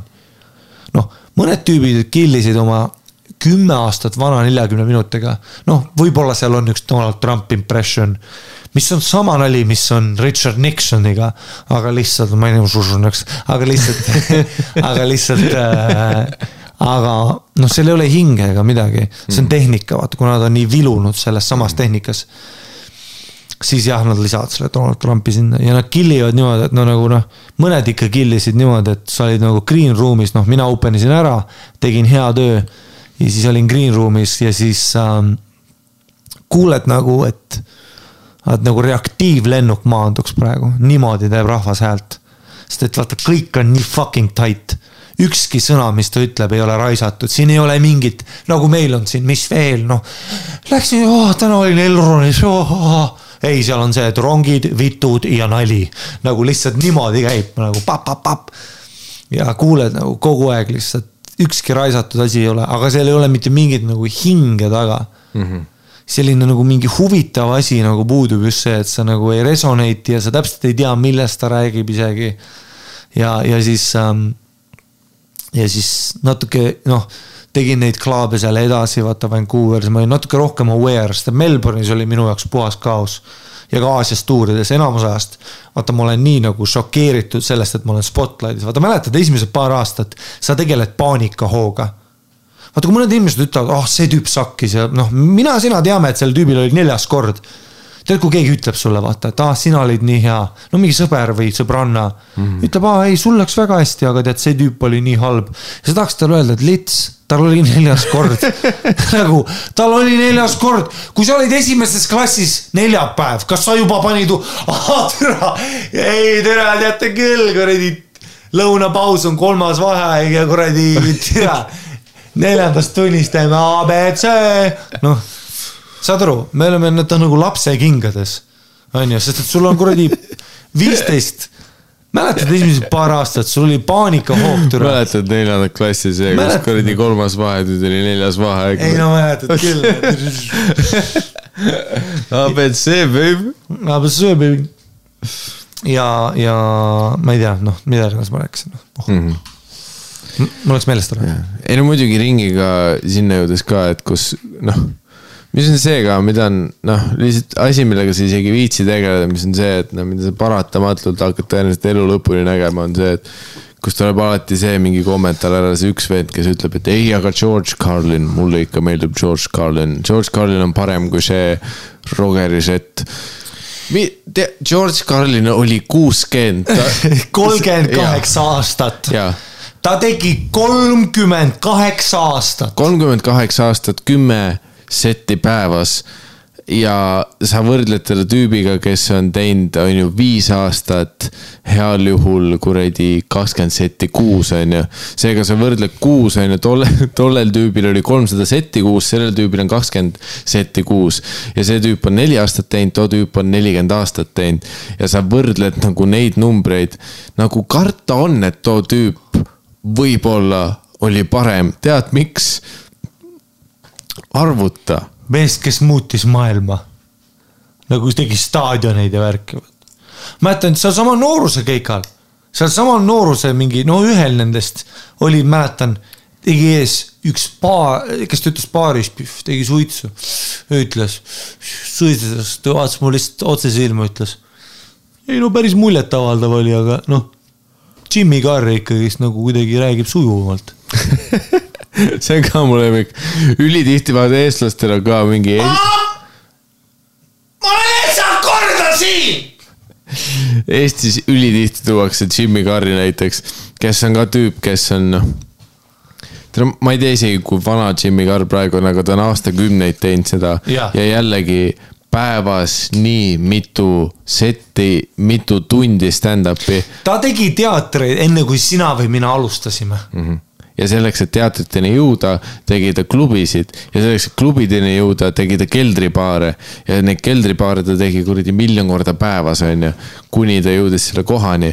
ehk siis noh, sa võrdled noh, lava, kui me räägiks juba puhtalt lavaajast ja minutitest, me noh astronoomiline erinevus. see on nagu me võrdleks USA kuradi riigieelarvet Eesti riigieelarvega. saad aru suur. see on nagu võrrelda Kalev Cramo Toronto Raptorsiga, sport. täpselt sport on äge ja sport on täna um,. pallid ah,. pallid on igal pool ja pallid on mu näos ah,. see. ei, see väga, väga, ma usun, et me kõik õppisime jällegi stand-up'i kohta palju asju. me õppisime jälle me õppisime, põhimõtteliselt me õppisime stand-up'i tegema praegu. aga jah, ja, ja kui ma neid keikasid tegin, siis kui ma lõpuks nagu hakkasin aru saama, et, et hakkasin nagu rohkem noh. ma ei tea, natuke sain inglise keeles juba teha, natuke sain nagu ma nagu nii-öelda kannad nagu igasse ruumi, noh, saad natuke ruumiga tuttavaks, vaata mm -hmm. õpid juba neid sette tegema, oled nagu, et ahah, ahah. et kui ma jaki-jakis avan, on ju, siis ma pean arvestama sellega et no, et, et siin ei ole pausi, see on otse show ja host võib-olla pommib. ehk siis tegelikult pean mina show'd alustama. ehk siis noh, kui host pommib, ma ei saagi minna lavale, soevas at the supermarket. noh, nad on nagu see, et inimesed vaatavad saalis ringi, et kas see on üldse stand-up või mida vittu, kui host minu ees sakib. mida ülitihti oli, Jaak-Jaakis reaalselt seal on noh, mõned act'id olid ikkagist nagu need, et kui ükskõik kui palju me ei räägi, et Eesti skeenes meil ei ole spotte, siis meie kvaliteet ikkagist on see, et kui sul on nagu noh, ütleme nii, et enamus ajast ükskõik, kes su ees on, ei ole hullu. no tegelikult on ju mm. -hmm. isegi mingi noh, kui me paneme Olegi või Margus Tootsi, no mis on Hiroshima, Nagasaki on ju, võib-olla, et noh, võib-olla nagu korralik pombe, aga samas see ei ole nii hull, et show oleks läbi mm. -hmm. siis seal ikkagist juhtus seda, et host pommib niimoodi, et esireas inimesed keeravad ümber ja vaatavad teisi inimesi sellega, et oota, ma ju maksin. kas sa maksid ka? ja inimesed, ja, ja ma maksin ka, mul kõik ja, ja host on ees, higistab ja, ja, ja sina ei saa, ma ei saagi minna sinna I am from Estonia, kõik on see, mine saa vittu ka. onju, muidugi, sa vend on debiilik ja nüüd vend on Estonia, Estonia, pers. et noh, ma pidin õppima sellega, et ahah, okei okay,, ma pean show'd uuesti alustama ja siis tegin noh, kolm minutit setlesin inimesi maha ja siis hakkad nagu vaikselt no, tööd tegema, hakkad materjali tegema ja teed ikkagist luus oled, oled lõtv on ju, et ma olen saanud mingisuguse enesekindluse Eestis, eriti Eestis tehes. Seda, et noh, mina mäletan, kui ma sain Sandrile sooja teha Ateena vaata Tartus see oli teater, kus oli rõdu, ma ei olnud kunagi, ma ei teadnud, et rõdud ongi ma ei teadnud, et rõdud ongi, ma ei olnud kunagi vaata üles ju neid nägusid, vaata. Teine korrus. jaa, ma mäletan, Kus sa näed mäletan, kui meil esimesele. oli soundcheck ja ma istusin Ateena taga ja ma olin lihtsalt niimoodi, ma ei näe su jalgu. ma olin lihtsalt nagu, et issand, kui kaugel ma olen, läksin rõdule. ma ei näe, kas see on Miikal või Rauno, ma ei saa midagi aru. noh okei, see, noh, mu lemmik on see, et Ateena hetk, rõdult ma ei teadnud teid see hetk nii hästi, noh, mina arvasin, mina ajasin teid sassi kogu aeg. Oled ega mina ja sina ei rääkinud esimesed kuus kuud sõnagi, kuni sa podcast'i tulid, me tegelikult ei rääkinudki. no see oli enne, enne seda Ateenat ikkagi. podcast, ei olnud, ei oli, olnud, oli, see oli niimoodi, ei ole sa. vait mm. -hmm. istu, ei olnud, lama, püüa okay., aga aga ei, see oli, sellepärast ma mäletan, esimene open mic, mis me koos tegime, oli see, kui oli protest, selline koht Tallinnas, ja ma tegin Rotermannis inglise keeles.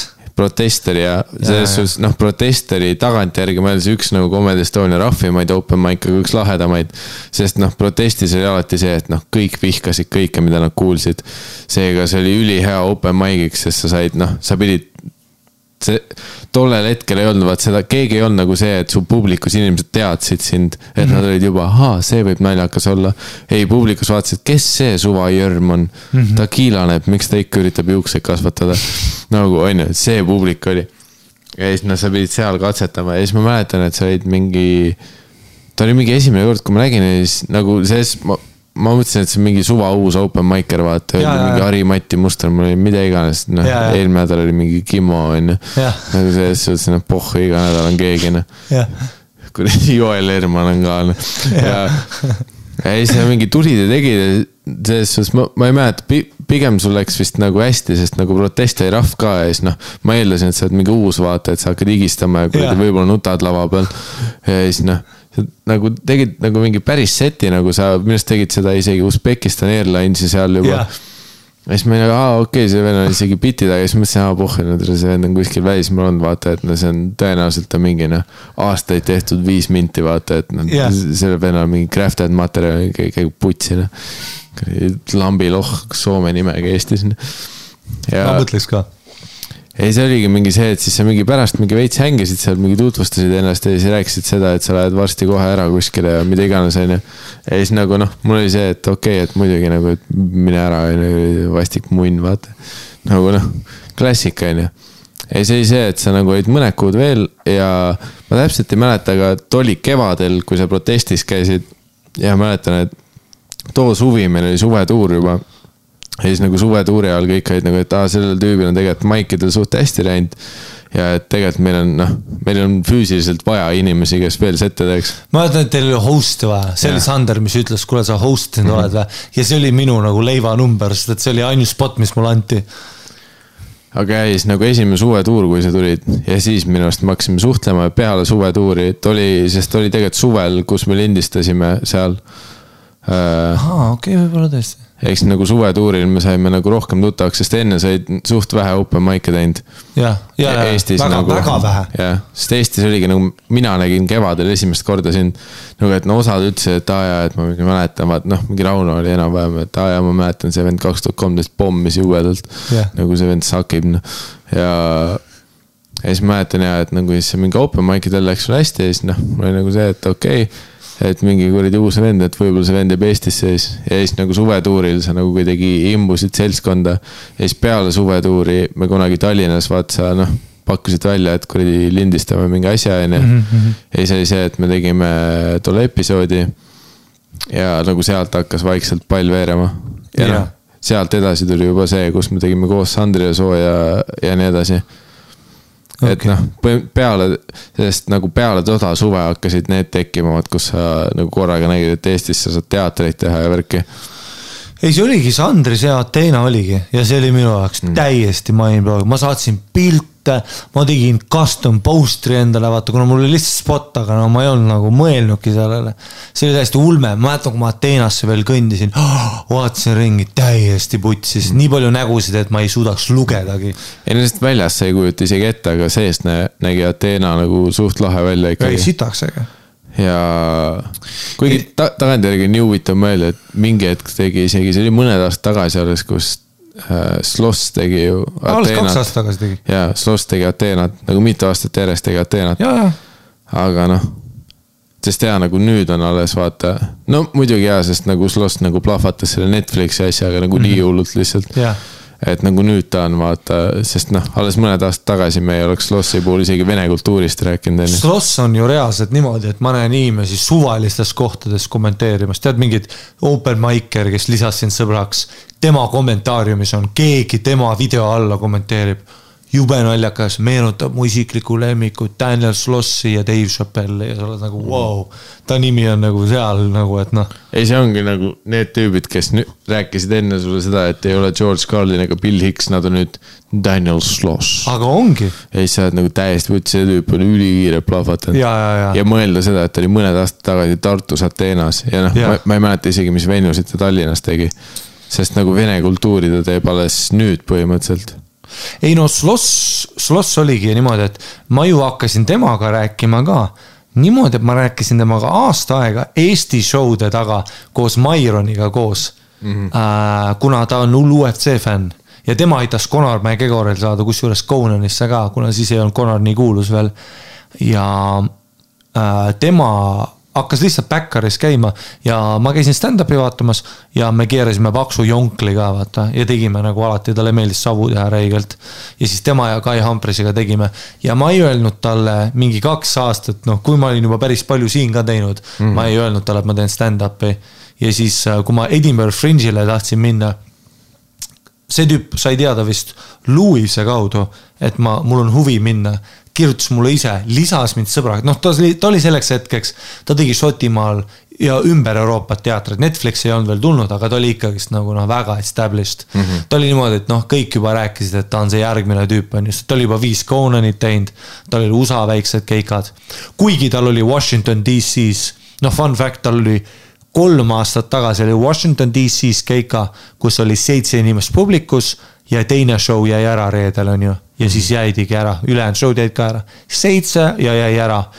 ja siis nüüd see aasta ehk siis kaks ja aastat ja kaheksa kuud hiljem või mida iganes, tegi siis äh, seda suurt äh, Washington Playhouse, mis on mingi kaks tuhat nelisada välja müüdud, ülikallis pilet, noh mm.. nagu niimoodi, et noh, päris äge tõus mm.. aga tema kirjutas mulle, jõu, sinu mänedžer või noh, kes iganes või, või lihtsalt Lewis, sinu sõber Lewis, ma ei mäleta, mis ta täpselt ütles. kirjutas, et äh, aa, et sa tahad stand-up'i teha, kuule, kui sa Edinburgh'i tuled, ööbi minu pool nagu tee lihtsalt paar õllet välja. ma ei tea, kõik timm on ju tal oli kesklinna mingi mansion, oma tuba värki. Läksin sinna, vaata, tüüp polnud kunagi mu setti näinud. ta oli superstaar. Nagu ta oli niimoodi, et mingi Edi Isaart käis tema pool, vaata mingi lõunat söömas ja niimoodi mm. -hmm. et kui ma seal olin, nagu ma olin mingi täitsa putsis, vaata. ja mõtle, tüüp ei tea, kes ma olen, välja mõeldud riigist ka. ta ei ole kunagi mu setti näinud ja tema jaoks tundub ma mingi veider Khabibi välimusega, talle hullult, aga talle hullult meeldis, et ma teen nagu MM-ad seda ja, ja too hetk, kuigi ma praegu olen ka suht heas vormis, aga too hetk ma olin ikka shredded veel. ma nagu ikka rullisin ka suht palju, tegin jujitsut veel ja siis ta, ja siis kogu aeg oli niimoodi, et, et kui tema pool mingid tüübid tegid saureiget, vaata, siis ta ütles, näe, Harri, tee kätekõver, tšeki seda. siis ma hakkasin tegema mingi kätekõver reigas palju, vaata. ma tegin mingi, noh, vabalt võisin panna lihtsalt ülikaua. vahepeal võtsin paar mahvi, pongi, siis panin kohe edasi, vaata, onju. siis tüübid täiega naersid, tere, sul on mingi segane idaeurooplane elab sinuga, vaata. ta ütles, ja, ja, see on Harri, vaata, et tere, hull vend. aga noh ma ei olnud kunagi mingi munn, et ma küsiks talt sette või mingeid favor eid. ma nagu paar keikat sain tema kaudu. ja ma, ja ta võttis mind niimoodi, et tüüp reaalselt nagu ikkagist noh, andis mulle mingeid vipp-pääsmeid, kui ta Vancouverisse tuli. ütles kõik siit tagant, vaata, tule, ütle turvale oma nimi, vaata tema mänedžer tuli vastu mulle ja tema mänedžer siis oli nagu tema mänedžer, pluss siis see agent, kes on Live Nationist. tüüp, kes tegeleb Jay-Z, Lady Gagaga, see agent. nagu ma tean teda lihtsalt, sest ma follow in teda Instas on ju. see tüüp nagu oli, aa jaa, et sa oled Harri, vaata, et Daniel on rääkinud sinust, et sa oled see MMA tüüp. ja ma nagu naljakas, et ta siiamaani arvab, ta ei, ma ei ole talle ju siiamaani väga oma stand-up'ist rääkinudki ja ma lihtsalt mäletan, et see oli nagu väga huvitav kogemus, et mõtle, kui lamp vend veel lihtsalt võtab niimoodi nagu ma, ma oleks võinud olla mingi sõge, kes kuradi, ma ei tea, varastab talle asju ja värki, vaata. noh, kes teab, on ju. ei no Eestist on sul ja alati oht, vaata, sa ei tea, keda, keda sa võtad. ja, ja kindlalt noh, see on nagu ma käisin Soomes tosse ostmas ja siis see müüja vaatas korraks alla, ma võtsin kohe sokid tasku. vaata, kui ma Soomes seal poes käisin tosse ostmas. mind ei olnud seal. no ma tean jah, ma rääkisin sulle vaata okay., kui ma kukkusin sinna järve kuule, me saame varsti Soomes ka käia. no tean minuga ikka. tähendab, mina saan käia kõigepealt me oleme sügistuuriga ka ju. aa, õigus jah. enne sinu oma, aga no selles isegi ei tea, kuna meie sügistuuri. minu ingliskeelne keika, kui olete seal, siis on kaheksateist detsember, Miikal teeb soovi. kõik meie Soome kuulajad. jah, äh,. mis äh, kuupäev oli? kaheksateist detsember okei okay,, kaheksateist detsember Helsingis mm, -hmm, Manalas. ja, ja kui panedki Comedy Finland, Harimati võib-olla need Harri-Mati Mustonen Helsingi. aga see on nagu English comedy näite on ju? ja, ja, ja noh, ma teengi nagu inglise keeles lihtsalt.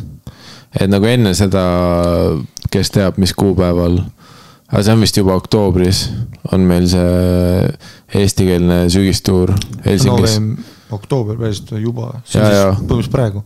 oktoobris jah. no siis on juba hilja selleks episoodiks. selleks, selleks on epohh, selleks hetkeks me oleme käinud.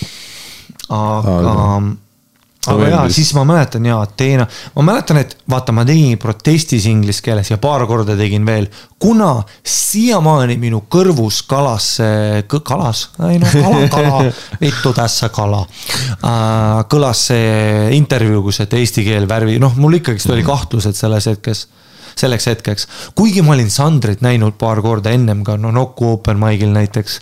Äh, ja Sander oli hullult naljakas, ma mäletan, ma olin nagu, et aa, tema kasutab eesti keelt nii, nagu ma arvan, et see nagu mm. -hmm. ta on, noh, Sander on päris palju kasutab nagu neid lingvistilisi selliseid nagu, selliseid ja, trikke. või no ükskõik nagu, mis kastmesse üritame seda panna, nagu Sander, Sander õigus on ikkagi nagu eestikeelsele stand-up stand-up'ile nagu ikkagi selle alguse teinud, sest tema oli see, et kui Comedy Estonia õhtud olid noh, valdavalt ingliskeelsed siis äh, Sander oli nagu esimene tüüp, kes hakkas Comedy Estonia üritustel käima ja nagu noh, eesti keeles setti tegema. ja noh, ta oli ka esimene tüüp, kes nagu eestikeelsete settidega sealt esile tõusis ja noh, esimesena äh, Comedy Estonias ja üldse Eesti stand-up'is nagu enda nagu stand-up'iga kuskile jõudis, onju. Mhm, mhm. pluss no Sander tegi esimesena tundi, onju mida võib lugeda päris stand-up tunniks. nii et see ei ole kuradi mis iganes estraad ega monoteater on ju. Mhm, absoluutselt jah. et selles suhtes stand, stand, stander. Stander. Sander ikkagi ja, ja nagu lükkas selle äh, asjale nagu jalad alla, sest mi- minu esimesed open mic'id oli ka, ma tegin inglise keeles, ma tegin Eestis. ma tegin inglise keeles, sest Aa, te- tegid, jah? terve Comedy Estonia open mic, kõik tegid inglise keeles, seega Ahaa. mi, minu peas esimene ühendus oli see, et seda asja peab inglise keeles tegema ka minul. jah, ja siis ma tegin inglise keeles, isegi kuigi tegelikult oli, oli ka nii, et no open mic'id oli neliteist inimest kirjas, Sander tegi ainsana eesti keeles, killis. Ja siis ma tegin ikka inglise keeles, no kõik tegid inglise keeles. Ja siis ma mäletan esimest korda, kui ma eesti keeles tegin, oli isegi põ- põhimõtteliselt äh, pooleldi kihlvedu, kus ma ütlesin, teeme pulli pärast, vaata. ma ütlesin vist Helen Veenperele põhimõtteliselt või kellelegi, et äh, tead, mis te, teeme nagu nalja pärast, proovime järgmine open mic eesti keeles teha. Ja siis, kui ma tegin eesti keeles, siis ma sain rohkem naera, kui ma olin nagu oma ingliskeelsete purssimistega open mic'il üldse saanud. Ja siis mõtlesin, aa, võib-olla siin on midagi võib-olla. ja, ja noh, sealt edasi oli juba noh, muutus see nagu drastiliselt, et kus noh, järk-järgult ma hakkasingi lõpuks ainult eesti keeles open mic'il tegema mm. -hmm. ja kus noh, lõpuks muutus see selleks, kus me praegu saaks olema, kus tegelikult teevad kõik eesti keeles open vaata mic'e. see inglise keeles tegemine nagu ka minul oli lihtsalt sellepärast, et minu reference point on läänest ehk siis lääne meediast on ju. ja see on pluss Comedy Estonia, me räägime juba ingliskeelsest organisatsioonist mm, Mhm, -hmm. mida vedasid austraallane ja ameeriklane on ju, kaks ameeriklast oli tegelikult Johnson, Louis Erik ja. Stewart on ju kolmekesi ja nemad tegid kõik inglise keeles on ju. ja siis sa mõtlesidki, et pluss nemad tegid nagu paid show sid piletiga ka, kus olid comedy night'id on ju ja see oli inglise keeles. sa vaatasid, inimesed naeravad, nemad teevad inglise keeles, seega see noh, su peas tundus see üliloogiline. Et aa, et nagu see stand-up isegi Eestis on siis ingliskeelne, sest noh, see on stand-up comedy, see on inglise keeles, see on stand-up jah, see ongi comedy. sellest, et sul nagu on see nagu, see nagu noh, reference point ongi inglise keeles mm. Mhm. -hmm. aga see ongi, noh, stand-up'is on kõige raskem on see, et sa ei, et noh, mingil määral meie mõlema act'is ükskõik kui palju paska ma ei ajaks, meil on see ausus, et sa räägid inimeselt inimesele mm. Mhm. -hmm. ja kui sina oled eestlane ja mina olen eestlane, ma räägin sulle inglise keeles.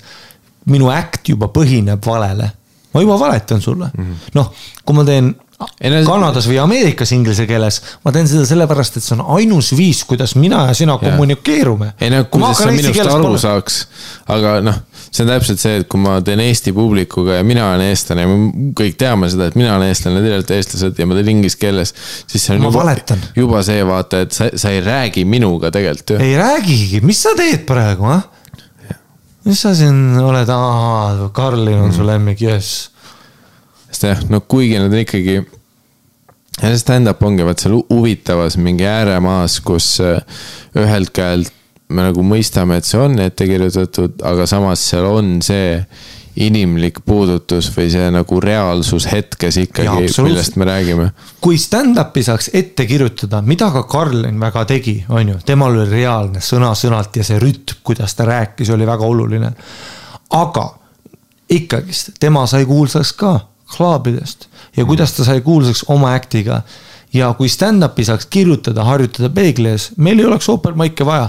maailma parimad stand-up'id oleksid mingisugused poolautist näitlejad, vaata, kes on mingi noh, nad mm -hmm. mäletavad malekomboni kombinatsioone ja nad suudavad null-emotsiooniga sulle ette lugeda midagi. siis nemad killiksid, kuna noh, me ütleme neile, mis teed. aga miks see nii ei ole? Miks ei ole noh, teatrinäitlejad maailma parimad stand-up'id on ju, miks ei ole mingi Broadway näidend, kõige naljakam asi, mis sa saad näha. Versus siis Dave Chappelle, Louis CK, Bill Burr, miks nemad on nii palju naljakamad on just see, et see on nagu see mingi võlu, et sinuga on lihtsalt mikrofoniga mees ja ta räägib sinuga nagu dialoogi peale. või naine.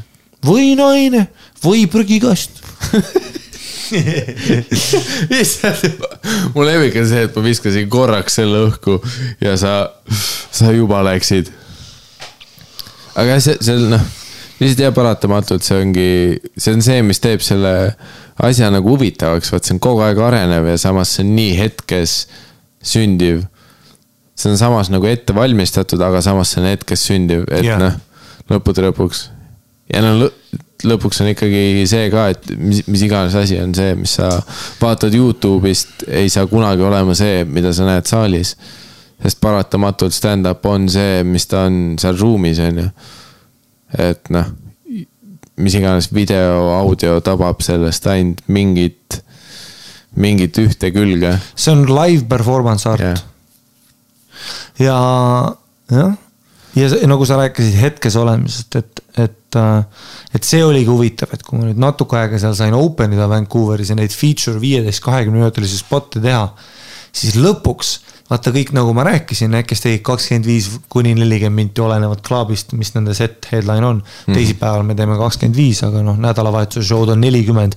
Ja nelikümmend on nii, et noh, kui sa oled Godfrey või sa oled noh, Ray Romano või sa oled noh, Tom Segura, siis siit ma ei ütle sulle, kaua sa teed, sa lihtsalt teed mm. -hmm. aga ülejäänud, ka club headliner'id, sa teed nelikümmend, ma annan sulle kolmkümmend viis, tule, tšekid tulevad kolmkümmend check drop on ju, terve klubile antakse laudadele check'id, kõik räägivad, vaidlevad ja see on see, et kus sa tead oma, sa pead oma act'is isegi ajastama selle.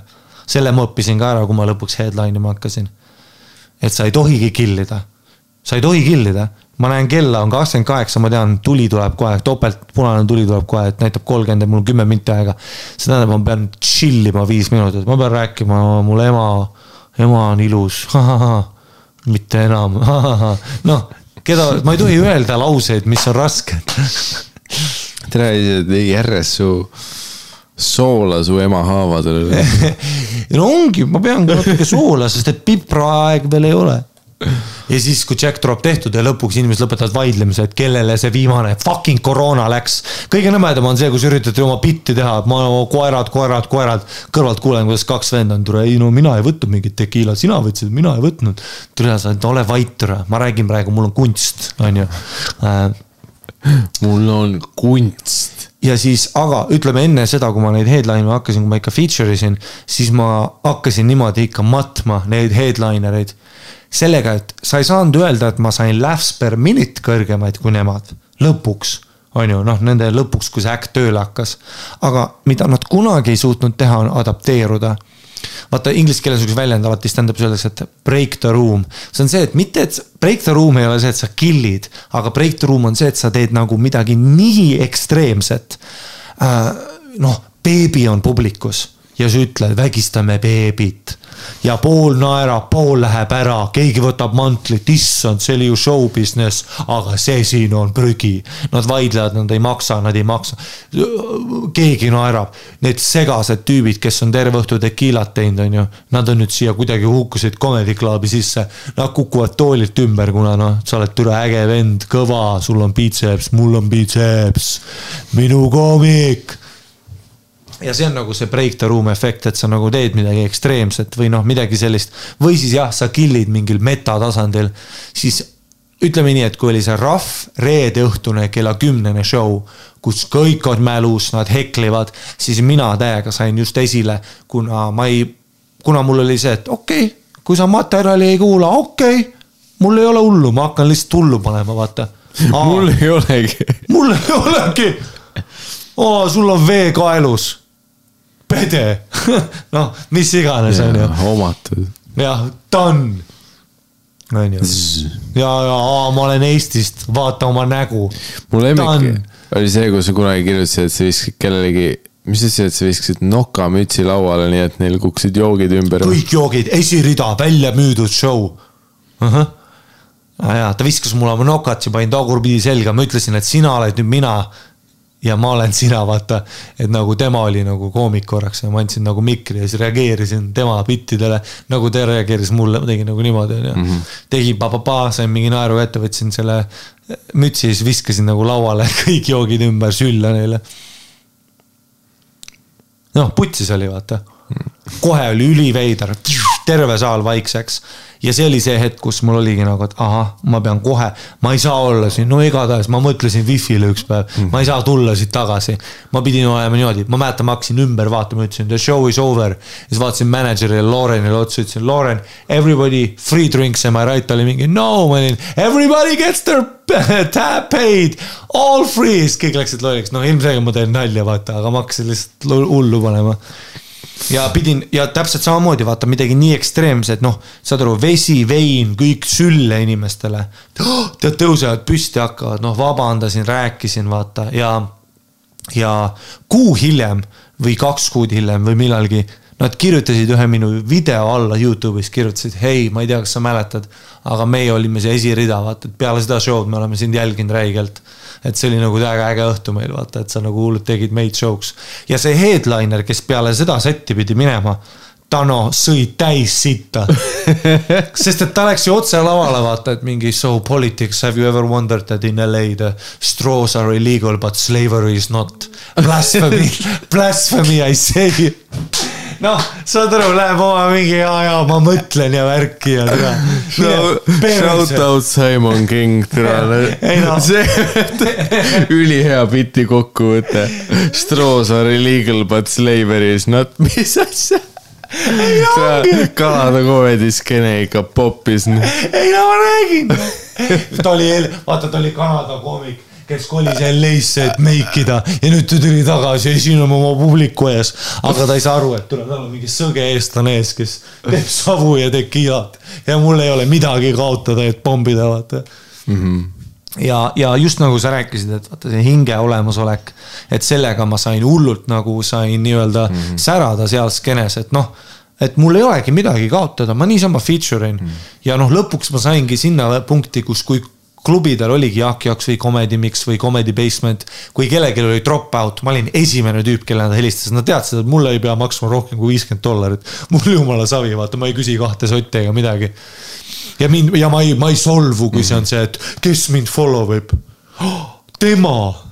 no see ongi huvitav, et me rääkisime enne sellest, on ju, kus sa ütlesid ka, et nagu tegelikult välismaa stand-up'is on see väga levinud, kus ongi tüübid, kes on aastaid, aastakümneid teinud stand-up'i ja nad on noh põhiliselt teinud sedasama kümmet või viiteist minutit, nad on seda ühte asja teinud, on ju. Mhm. et äh, et nagu huvitav kõrvalmõju on sellele, et kus on noh, tegelikult ongi noh, välismaa selles stand-up'is ja komöödiatööstuses on, ongi need tüübid olemas, sest noh, fakt on see, et kui sa noh, numbrid kokku liidad, siis sul on lihtsalt üks lihvitud set, on ju. ja kui sa teed seda uuele publikule, siis see alati töötab, on ju, ehk su eesmärk on lihtsalt palju ringi liikuda. aga noh, selle miinus ongi see, et kui sul juhtumisi tekib äh, sama publik äh, või noh, publiku liikmed, on ju, kes on sind varem läinud, vaat siis need inimesed sa kaotad kohe ära, on ju et äh, selle nurga alt on ka huvitav, kuidas minu arust äh, tänapäeval sa nagu mingist küljest näed, kuidas äh, noh, nii palju, kui me kõrvalt vaatame muidugi lääne stand-up'i ja tööstust. et kuidas on mingid nimed esile kerkimas, kes ongi vaat sellised noh piiridest ja reeglitest rohkem väljas, vaata, et kindlasti võiks öelda, et miks Chris Delia tegelikult nagu praegu kuulsust on kogumas. Chris Delia, Andrew Schultz, kõik need tüübid, noh või noh, isegi noh, ja, ja väiksemal tasemel on ju, et see, et keda me oleme maininud, mis iganes üks minu nagu eeskujudest, Rory Scovel on ju mm, -hmm. ka tüüp, kes on noh, üli see, et noh, võiks küsida, et kas tal on materjali üldse yeah nagu, et Rory Scovel tekitab väga küsimuse, et kas tal tegelikult on. mis on mitte üldse. materjal. või ta lihtsalt ilmub kohtadesse ja kuidagi paneb selle tööle, on ju et äh, ja noh, kindlasti noh, mingi, mingist piirist ma ei tea, võib-olla Theo Von läheb ka sinna alla, vaata, sest ta on ka tüüp, kes lihtsalt tundub, ta, ta lihtsalt räägib, vaata, pluss ta on segane, on ju, pluss äh, ongi see, et noh, kui palju seal crafted on ja. Steve, äh, vaata Steve Martin oma raamatus rääkis ka väga hästi, Steve Martin on nüüd selline OG stand-up comedy slapstick tüüp, on ju mm. -hmm. kitarr tuli taevast, vaata nööride pealt, ta võttis selle kinni, ta võttis pudeli, lõi puruks ja siis laulis kantrit banaanide peal ja killis, on ju. Äh, ja temalt küsiti, noh, raamatus ta rääkis, et kui praegu temaga räägitakse ja tema oli üks suurimaid, üks esimesi areena koomikuid Ameerika meedias. noh, televisioon sellisel kujul, nagu ta nüüd on, nagu et, et, et, et igast asju sai telekasse, oli sel ajal väga uus asi. ja tema oli esimene tüüp, kes siis poppis nii hullult, et ta hakkas areenasid tegema, noh no raamatus ta kirjeldas, et, et ta läks aastaga läks sellelt, et, et how many are out there, ta mänedžer ütleb kuuskümmend, aga vist pooled lähevad ära. siis oli, noh, aastaga läks selle, et how many are out there, twelve thousand and more are coming in ja tema rääkis ka oma raamatus, miks ta tagasi ei tule stand-up'i praegu või miks ta siis lõpetas ära, ütles, et väga, väga intelligentselt kirjeldas, et huumor on arenev. see, mis tema praegu näeb poppimas ja tema näeb nii-öelda popkultuuris liikumas. mis lavadel on, mis stiil stand-up on, kui personaalne see on, kui nagu teistsugune see on võrreldes, kui tema alustas. siis ta ütleb, et, et noh, huumor ongi arenev, nagu ka muusika on arenev, on ju, et see käib lainetega. Ja see käib noh ja iseasi, vaata, kas ta käib lainetega, et kas meil tuleb stand-up'is see läps, slapstick tagasi. mingil määral võib-olla tuleb, sest isegi alternative comedy, metakomedi on juba tagasi nagu see, mis kunagi võis olla. asi käib ikka ringidena, vot mingist ja, hetkest. tsükkel äh, nii-öelda. kui, kui inimestel saab kopp ette sellest, et kõik koomikud tunduvad story telling, siis. ja, ja kõik on mingi tänapäeva. Siis, hakkad igatsema one-liner eid, on ju. ja siis, kui kõik teevad one-liner eid, siis sa igatsed story tellerit mm. -hmm et noh, paratamatult see on. aga noh, ta kirjeldas just seda, et nagu sa ütlesid, et, et, et mina nõustun ka, et, et millegipärast. Äh, ja siis paljudel klaabidel on need comment card'id. tead, vaata, kus sa kirjeldad oma mm. -hmm ja, ja need mänedžerid, kes, kellele ma töötasin, nemad ütlesid ka, et ma, et me ei ole kunagi saanud nii palju comment card'e peale show'd, kus inimesed ütlevad, et Estonian guy should have been the headliner ja see ei ole sellepärast, et ma nüüd nagu jällegi patsutan ennast seljale, ütlen, et ma killisin rohkem. võib-olla mul ei olekski nelikümmend minti, kuna mentaalselt, nagu ma ütlesin, mina mhm. teen viisteist või kakskümmend, mul ei ole midagi kaotada. ei no pluss fakt ongi see, et noh, kümmet ja viiteist minutit killida on palju lihtsam kui neljakümmend. rääkimata tunnist. ja check drop ja kõik see, mhm. millega ma hiljem pidin tegelema. Ja pluss see noh, pressure, et sa oled headliner on ju viisteist, kakskümmend, ma võin teha ükskõik, mida ma tahan. sa ajad mm -hmm. joogi ümber, chill, mul ei olnudki midagi öelda. on ju, aga nelikümmend, noh. pluss sa lähed juba selles kohas peale, kus sa oledki see, et noh, mul ei ole midagi kaotada, vaata, et noh ma tunnen ka ennast vabalt ja see seab alati su paremasse kohta, et sul saaks hästi minna. et ma ei, et ma ei nii-öelda ei patsutagi enda seljale sellega öeldes, aga mida ma ütlen, on see, et ka mina märkasin seda, et ahah, et ma olen nagu justkui see uuem generatsioon koomikuid kus, kus, kus minu stiil, mida ma teen, võib-olla on teistsugune kui see, mida sa ootad mm. -hmm. ja see meeldib ka inimestele, noh. et, äh, et see oli jah, selline huvitav nagu selline kogemus mulle. Äh, tehes stand-up'i nii-öelda kahes keeles ja noh, ma teen ikkagist midagi, mis on väga unikaalne, on mm. see, et ma üritan kahes nagu erinevas skeenes mm. ja kahes erinevas nagu tööstuses nagu break ida. Sellel on plusse ja sellel on eelised, ma ei tea, äkki see hoiab mind teravana, kuna ma olen noh, räägin kahes keeles ja pean stand-up'i tegema kahes keeles. Pluss ma arvan, et noh il, ilmselge noh, ilm, Eesti ilmselge miinus on see, et sa saad füüsiliselt vähem teha, kui sa saad mujal maailmas teha. Mm. -hmm.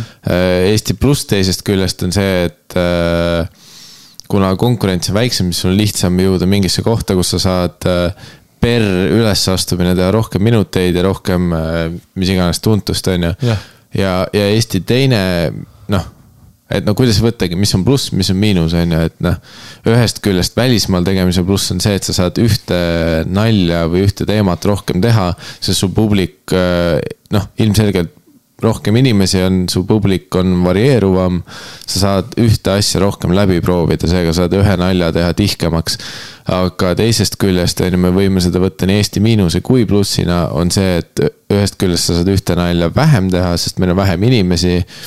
aga teisest küljest see nagu varjatud pluss seal on see, et see sunnib sind rohkem uusi asju proovima ja rohkem kirjutama. ehk siis mm -hmm. kuigi noh tehniliselt sellist noh, mis iganes ülitihket laughs per minute läbi proovitud asja sul on vähem, siis suures pildis sellist põhimõtteliselt töötavat materjali sul rohkem mm, -hmm. sest sa oled sunnitud rohkem proovima asju ja rohkem kirjutama. et nagu see on äh, kindlasti pluss ja noh, lõppkokkuvõttes ongi vaat see, et me võime öelda alati, et plussid-miinused, teisel pool on kuradi rohi tundub alati rohelisem.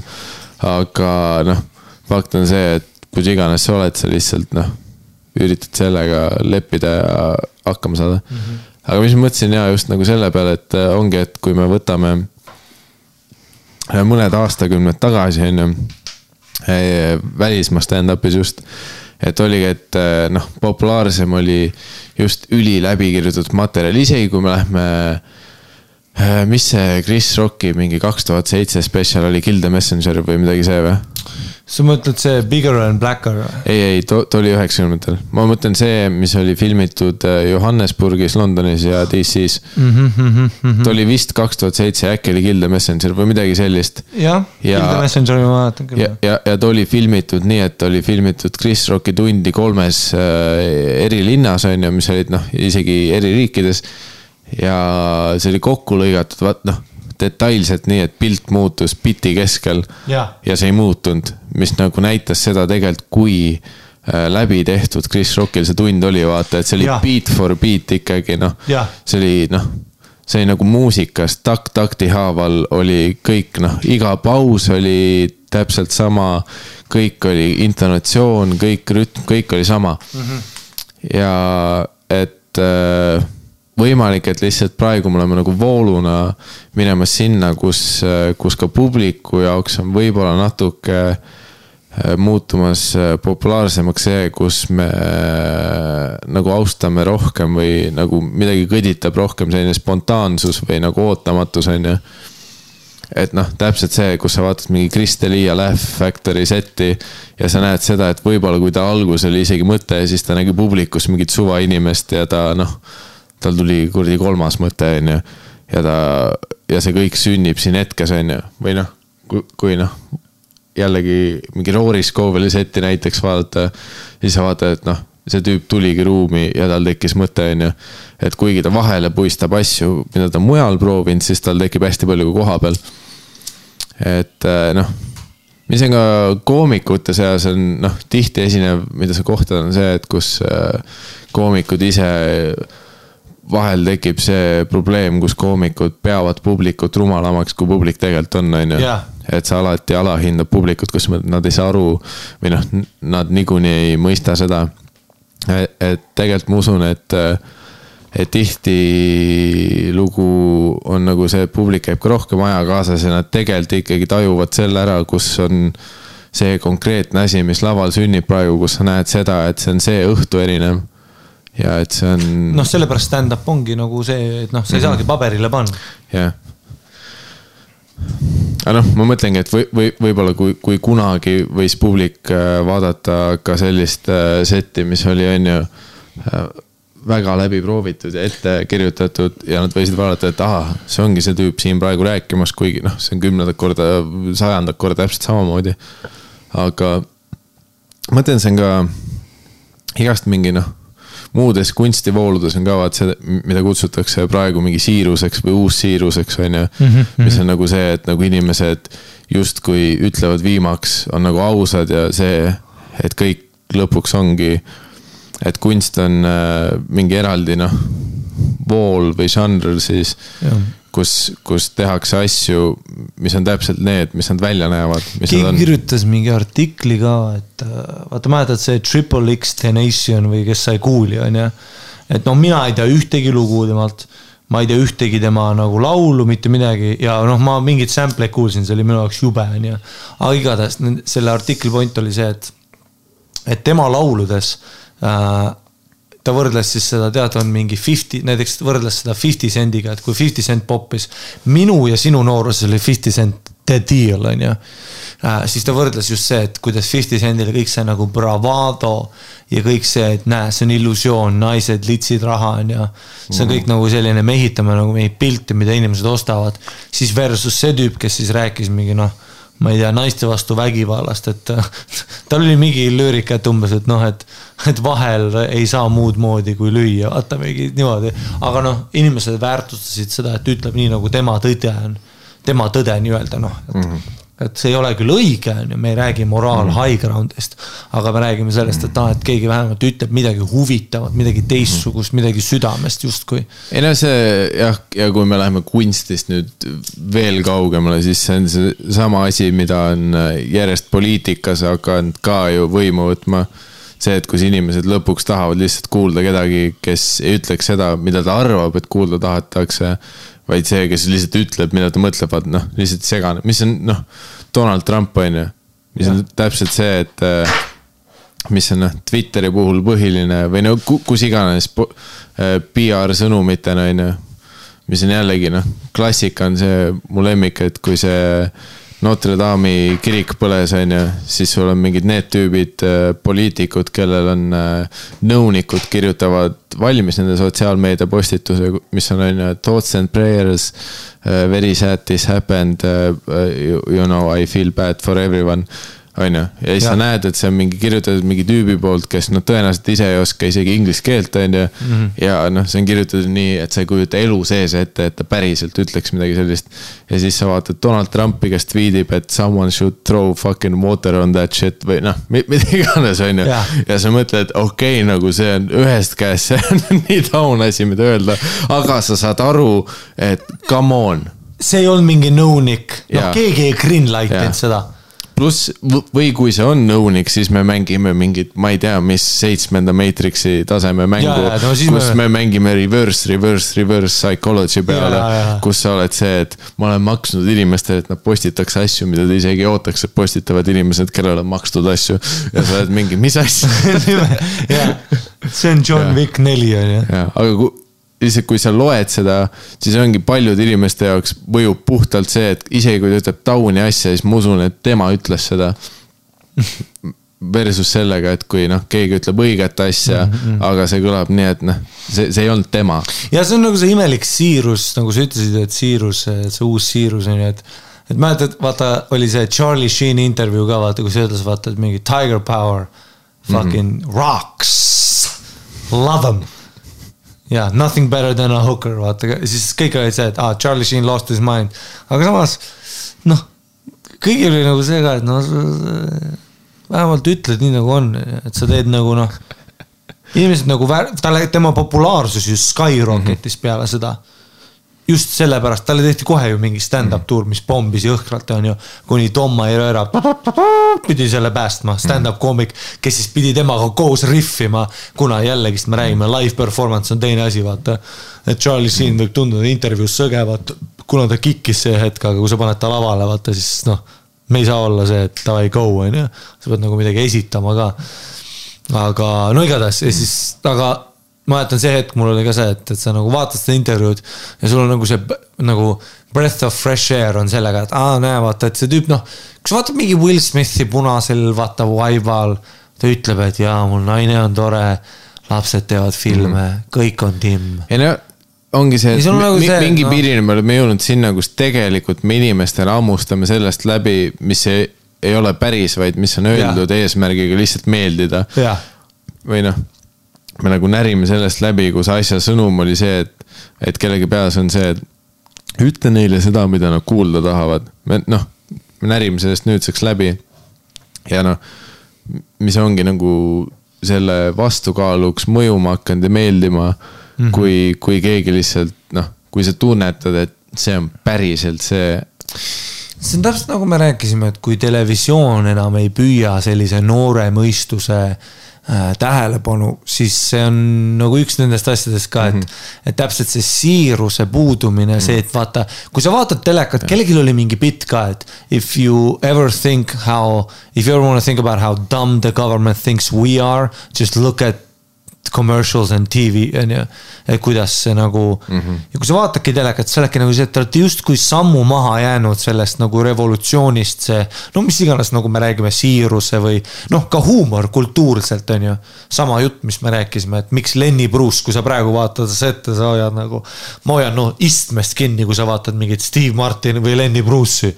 noh, ma olen nagu see, et see on ikka rahv on ju, sest et noh, seal puudub kõik see ei no eriti sellest Lenny Bruce'ist me räägime konkreetselt nagu tema kuradi aastakümne. mees, kes läks vangi ropendamise eest. pluss noh, toda on üliraske kuulata, sest sul on enda peas nii võimatu panna ennast sellesse, et sina mõistaksid mingi tuhande üheksasaja viiekümnendatel New Yorgi elu ja olu ja mis need Jah. sotsiaalsed kriteeriumid olid. Jah. sest ta mängib nende piiridel, aga praeguseks ei tähenda meie jaoks munnigi. kas olete seda setti näinud, kus ta on äh, džässiklubis, kus tehakse suitsu seest ja ta ütleb. Some words just offend us.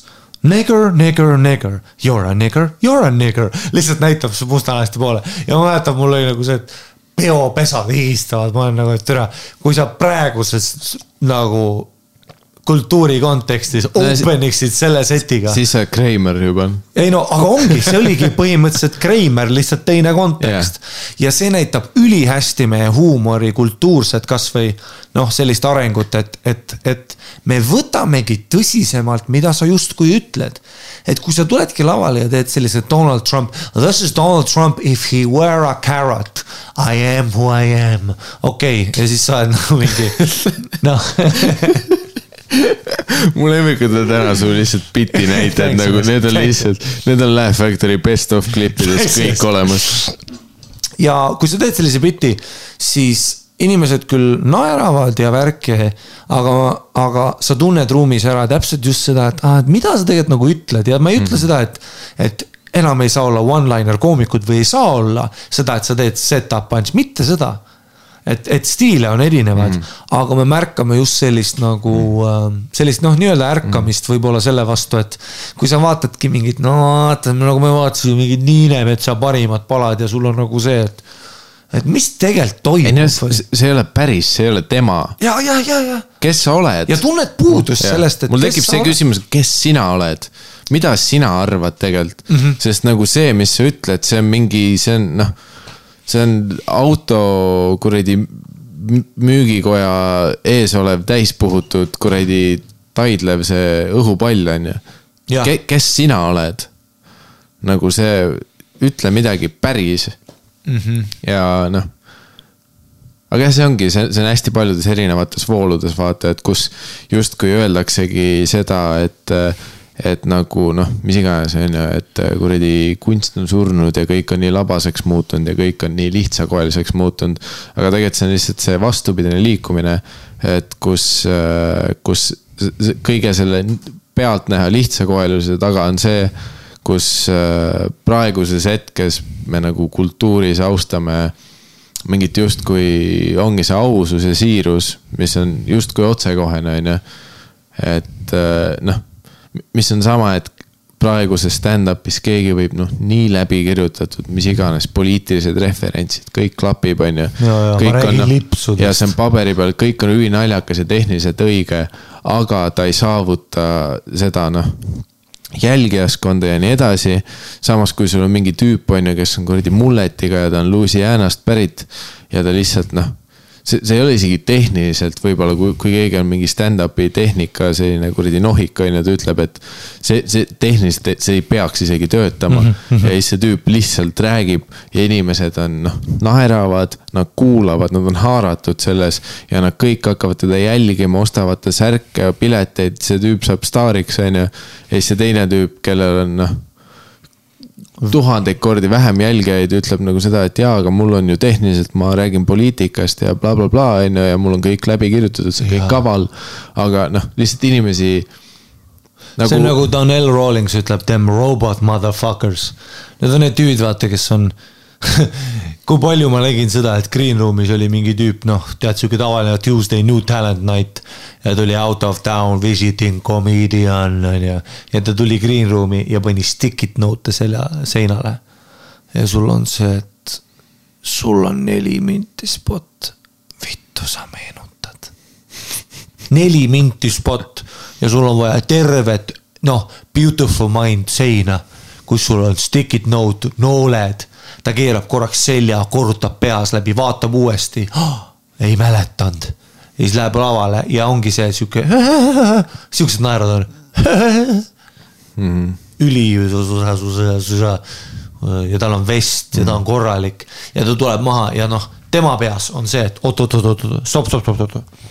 kaheksateist naeru minutis. väga hea, peaaegu sada. ma teeks tunni, mul oleks tuhat. aga nagu noh, keegi ei mäleta, mis ta rääkis, mis värki mm. on ja siis oligi mingi noh, enne mind oli see Darcy Boone Collins, kes on söögineiuna töötav paks tüüp, sihuke. ta on kakskümmend viis ja noh, kui sina oled kiilanemas, temagi noh, ta on niimoodi, et ta rind on ülekaaluline, paks tünn, neli lõuga karvane. Ja siis tal on null juukseid peas. Ja habe ei kasva ka hästi.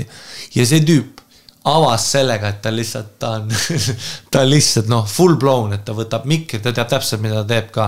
et ta võtab mikri näost eemale ja lihtsalt full blown karjub, vaata see, kus sul hääl murdub, on ju. Noh, suvalisi asju, vaata, räägib, olin, lihtsalt open ib, et, tere, olin poes, süüapornod. on ju, rahvas tõmbub tagasi, teeb paar korda veel ja siis teeb mingisuguse üks-kaks punchline lõppu, hakkab vaikselt killima ja seti lõpuks on peaaegu standing O, vaata kuna rahvas on nagu mida vittu, ta keerutab, ta higistab, tal, ta alati keerutas oma pead niimoodi, et noh, paks tüüp, kelle pea keerleb. ma naeran praegu, täpselt, ma ei öelnud bittigi ja sa naerad. paks tünn neli klõuga ja palju higi ja keerleb pea nagu öökullil, saad sa aru? noh, standing O ja siis läheb see tüüp, vaata, võtab oma stick'id noodid peale, I m next, hello, my name is Steve Hofotetter. And I will talk to, and I will talk to you about, you know. See, it's such an interesting point that in Vancouver you have the highest fentanyl epidemic in the world and I from LA have the lowest life expectancy. Is it the world today or is it the world tomorrow? I ask you, is a fart just a fart or is it a message? Thank you, my name has been Steve Hofstetter. Mulle meeldib, kuidas sa korraks üritasid seda nime veits teha, mitte et see päris nimi oleks, aga. ei, see tüüp ongi selline tüüp, see tüüp oli, oli minu hea sõbra Dino Archiga, kes on sihuke smooth ass black dude, prillid ja tema ei räägi ühtegi naljagi, ta lihtsalt ütleb et mul on naine, ma olen kihlatud, aga ma petan kogu aeg, tead miks või? lihtsalt ei saa munnigi aru. Ja lihtsalt ülismuudilt räägib, vaata ja kõik pihvid on publikus, tead, tal on õigus. ja noh, selline tüüp, ülikari-, kari-, karismaatiline, ausalt räägib, no ütleb lihtsalt, kuule, ma armastan tussi. ja kui sa minuga koos oled, sa pead arvestama seda, on ju. ma olen mees, ma teenin raha, sa oled lits, sa oled loll. ja kõik litsid on publikus niimoodi, ei no sa, noh, tegelikult ta ütleb nii nagu on noh, on ju, ja tüüp räägib nii nagu on ja siis. Ja siis temaga koos, nad olid seal Seattle International Comedy võistlusel, mis on üks selline prestiižikamaid võistlusi maailmas. ja siis selle, nad on, nad on koos finaalis ja Steve Hofstetter on taga, arvutab kokku läbi kahe kuu olnud võistluse overall punkte. tal on kaheksa tuhat kakssada ja ta ütleb, kui Dino just ei saa perfektne kakssada kuuskümmend, siis mina olen võitnud ja läheb, teeb sellise noh, nutika seti, kus ta on natuke kaval, sest et tal on vest ja lips. ja ta ütleb noh, et teate, mina olen võitnud niikuinii, aga ma räägin paar öökulli nalja. Neil on kaks silma ja elavad öösel, on ju veider. ja siis noh, miks, miks sa kunagi laval oma killer bitte ei tee? lihtsalt kõik need valmis kirjutatud kavalad tähelepanekud. näiteks öökulli oma oli praegu lihtsalt, no see oli creme de la creme, noh. see oli George Carlin, see oli kuradi. minu isiklik lemmik Harri-Mati Muston on lamp ja on tool. see mm. Ja siis, ja siis noh, Tiino ja, ja, ja, Tiino räägib, et ta teeb terve aeg seal savu, vaata, samal ajal kui see tüüp räägib kakssada kuuskümmend. kui sa perfektselt kakssada kuuskümmend ei saa. ja Tiino läheb lavale ja räägib, et noh, et, et ta üks hetk vist kogemata vägistas Biffi, aga siis ta armus ära, pole hullu. ja noh, publik show läbi, vaata, sest kõik on siiamaani teinud, nad on rääkinud ilmast, nad on rääkinud arvutitest, noh, monitorid on läinud. no kõik asjad, saad sa aru. ja siis ta läks, tegi selle ja siis peale seda oli Steve Hofstetter, noh, sealt kõik vestid, lipsud on ju. Kõik vestid. kõik vestid, mitu vesti ja läks vaata, rääkis nutikalt, kuidas asi on ja tegelikult, mis seis on ja noh, teate, Sprite on läinud ja, ja kõik asjad. ja, ja siis see Dino saigi kakssada kuuskümmend võitis ja tüüp läks, tead, läks kohtunikega rääkima. Kohtusse? ma ju kogusin punkte ja noh, ta unustas ära, et come on, mida me tegelikult at the end of the day teeme. siin on inimesed, kes tahavad naerda. ja sul on vest ja me kogume Snickersi paberitega. jah, jah, täpselt. Ei no süda peab juures olema. süda peab lihtsalt juures olema, et see, et see, et see jah, inimesed nagu tunnevad ma ära. tahtsin kusepausi teha. aa, teeme kuseka. teeme kuse, teeme kusepausi, no oleme. ausad, selles suhtes. teeme kuse, siis teeme meile, teeme nii, jaa, lubame. teeme ühe ausa kusepausi. teeme, teeme, teeme, teeme. teeme siir-, lähme siiralt kusele. Ähm, siin ei ole isegi tunda, et paus oleks olnud. aga ma vait. aa, sa tahtsid kuulaja kirjutada? no teeme paari. täna ma loen aga sulle. see recap oli jah see, et, et, et äh, ma mäletan, et kui ma olin ka, et ma tulin tagasi ja tegin inglise keeles sette. oota, kus sa nüüd tõstsid selle, ma ei näe sitt, ma ei näe su silmi ega sittagi. pane sinnapoole veits ja, või mine ise sinnapoole, noh, liiguta kraana tahapoole. okei, okei, okei, okei, no nii juba sobib, no nüüd sa oled külge ees, see on veider. Siis ma mäletan, et ma pommi ja kui ma eesti keel, okei okay,, ma ei näe silmi ega su nägu. kas ma olen Steve Hofstetteriga? räägi mulle lindudest ja räägi mulle planeetidest. siis ähm,, siis ma pommisin alguses ka eesti keeles, sest ma olin nagu nii närvis, et teha, ma ei tea, kas sul oli ka see, kui sa läksid nagu eesti keelde tegema. kas alguses pommisid või läks kohe paremini? sa vist ütlesid, et läks kohe paremini.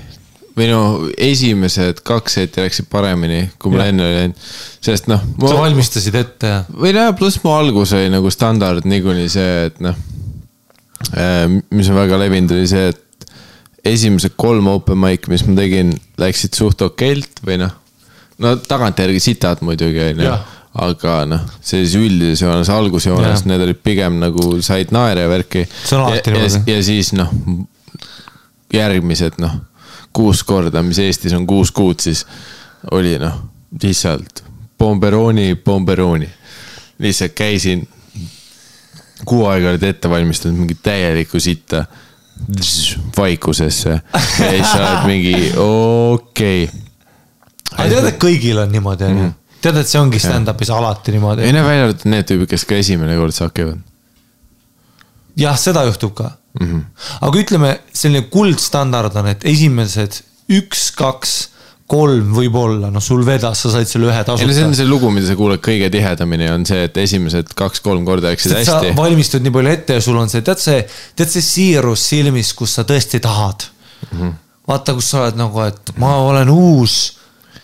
jaa, aga noh, siis hakkavad need vitsad peksma, Kohe. sest sa noh, peale seda kolme korda sa arvad, et sa oledki naljakas Jaa. ja siis need järgmised korrad sa oled nagu see, et noh, lähed nagu hot shit peale ja loodad kõike ja siis noh, täielikult läheb perse ja siis sa oled nagu see, et oot-oot-oot, aga ma arvasin, et ma olen naljakas ju, et mis. proovisin nalja munnist, läks hästi, eks ma lähen selle sviitri materjaliga.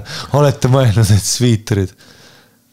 aga jaa, nagu eesti keeles, jah, mul hakkas nagu kohe paremini minema, kui, kuigi noh, eks nagu vahele tuli ikka noh, kuna tollel ajal oligi, vaat kuna nii vähe open mic'e oli, siis sa tegid mm iga open mic põhimõtteliselt noh, peaaegu uut.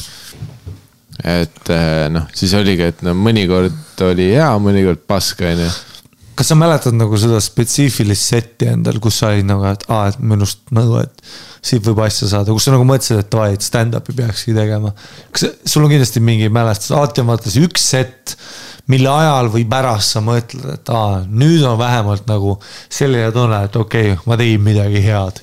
või noh, tegin noh hästi noh. Um,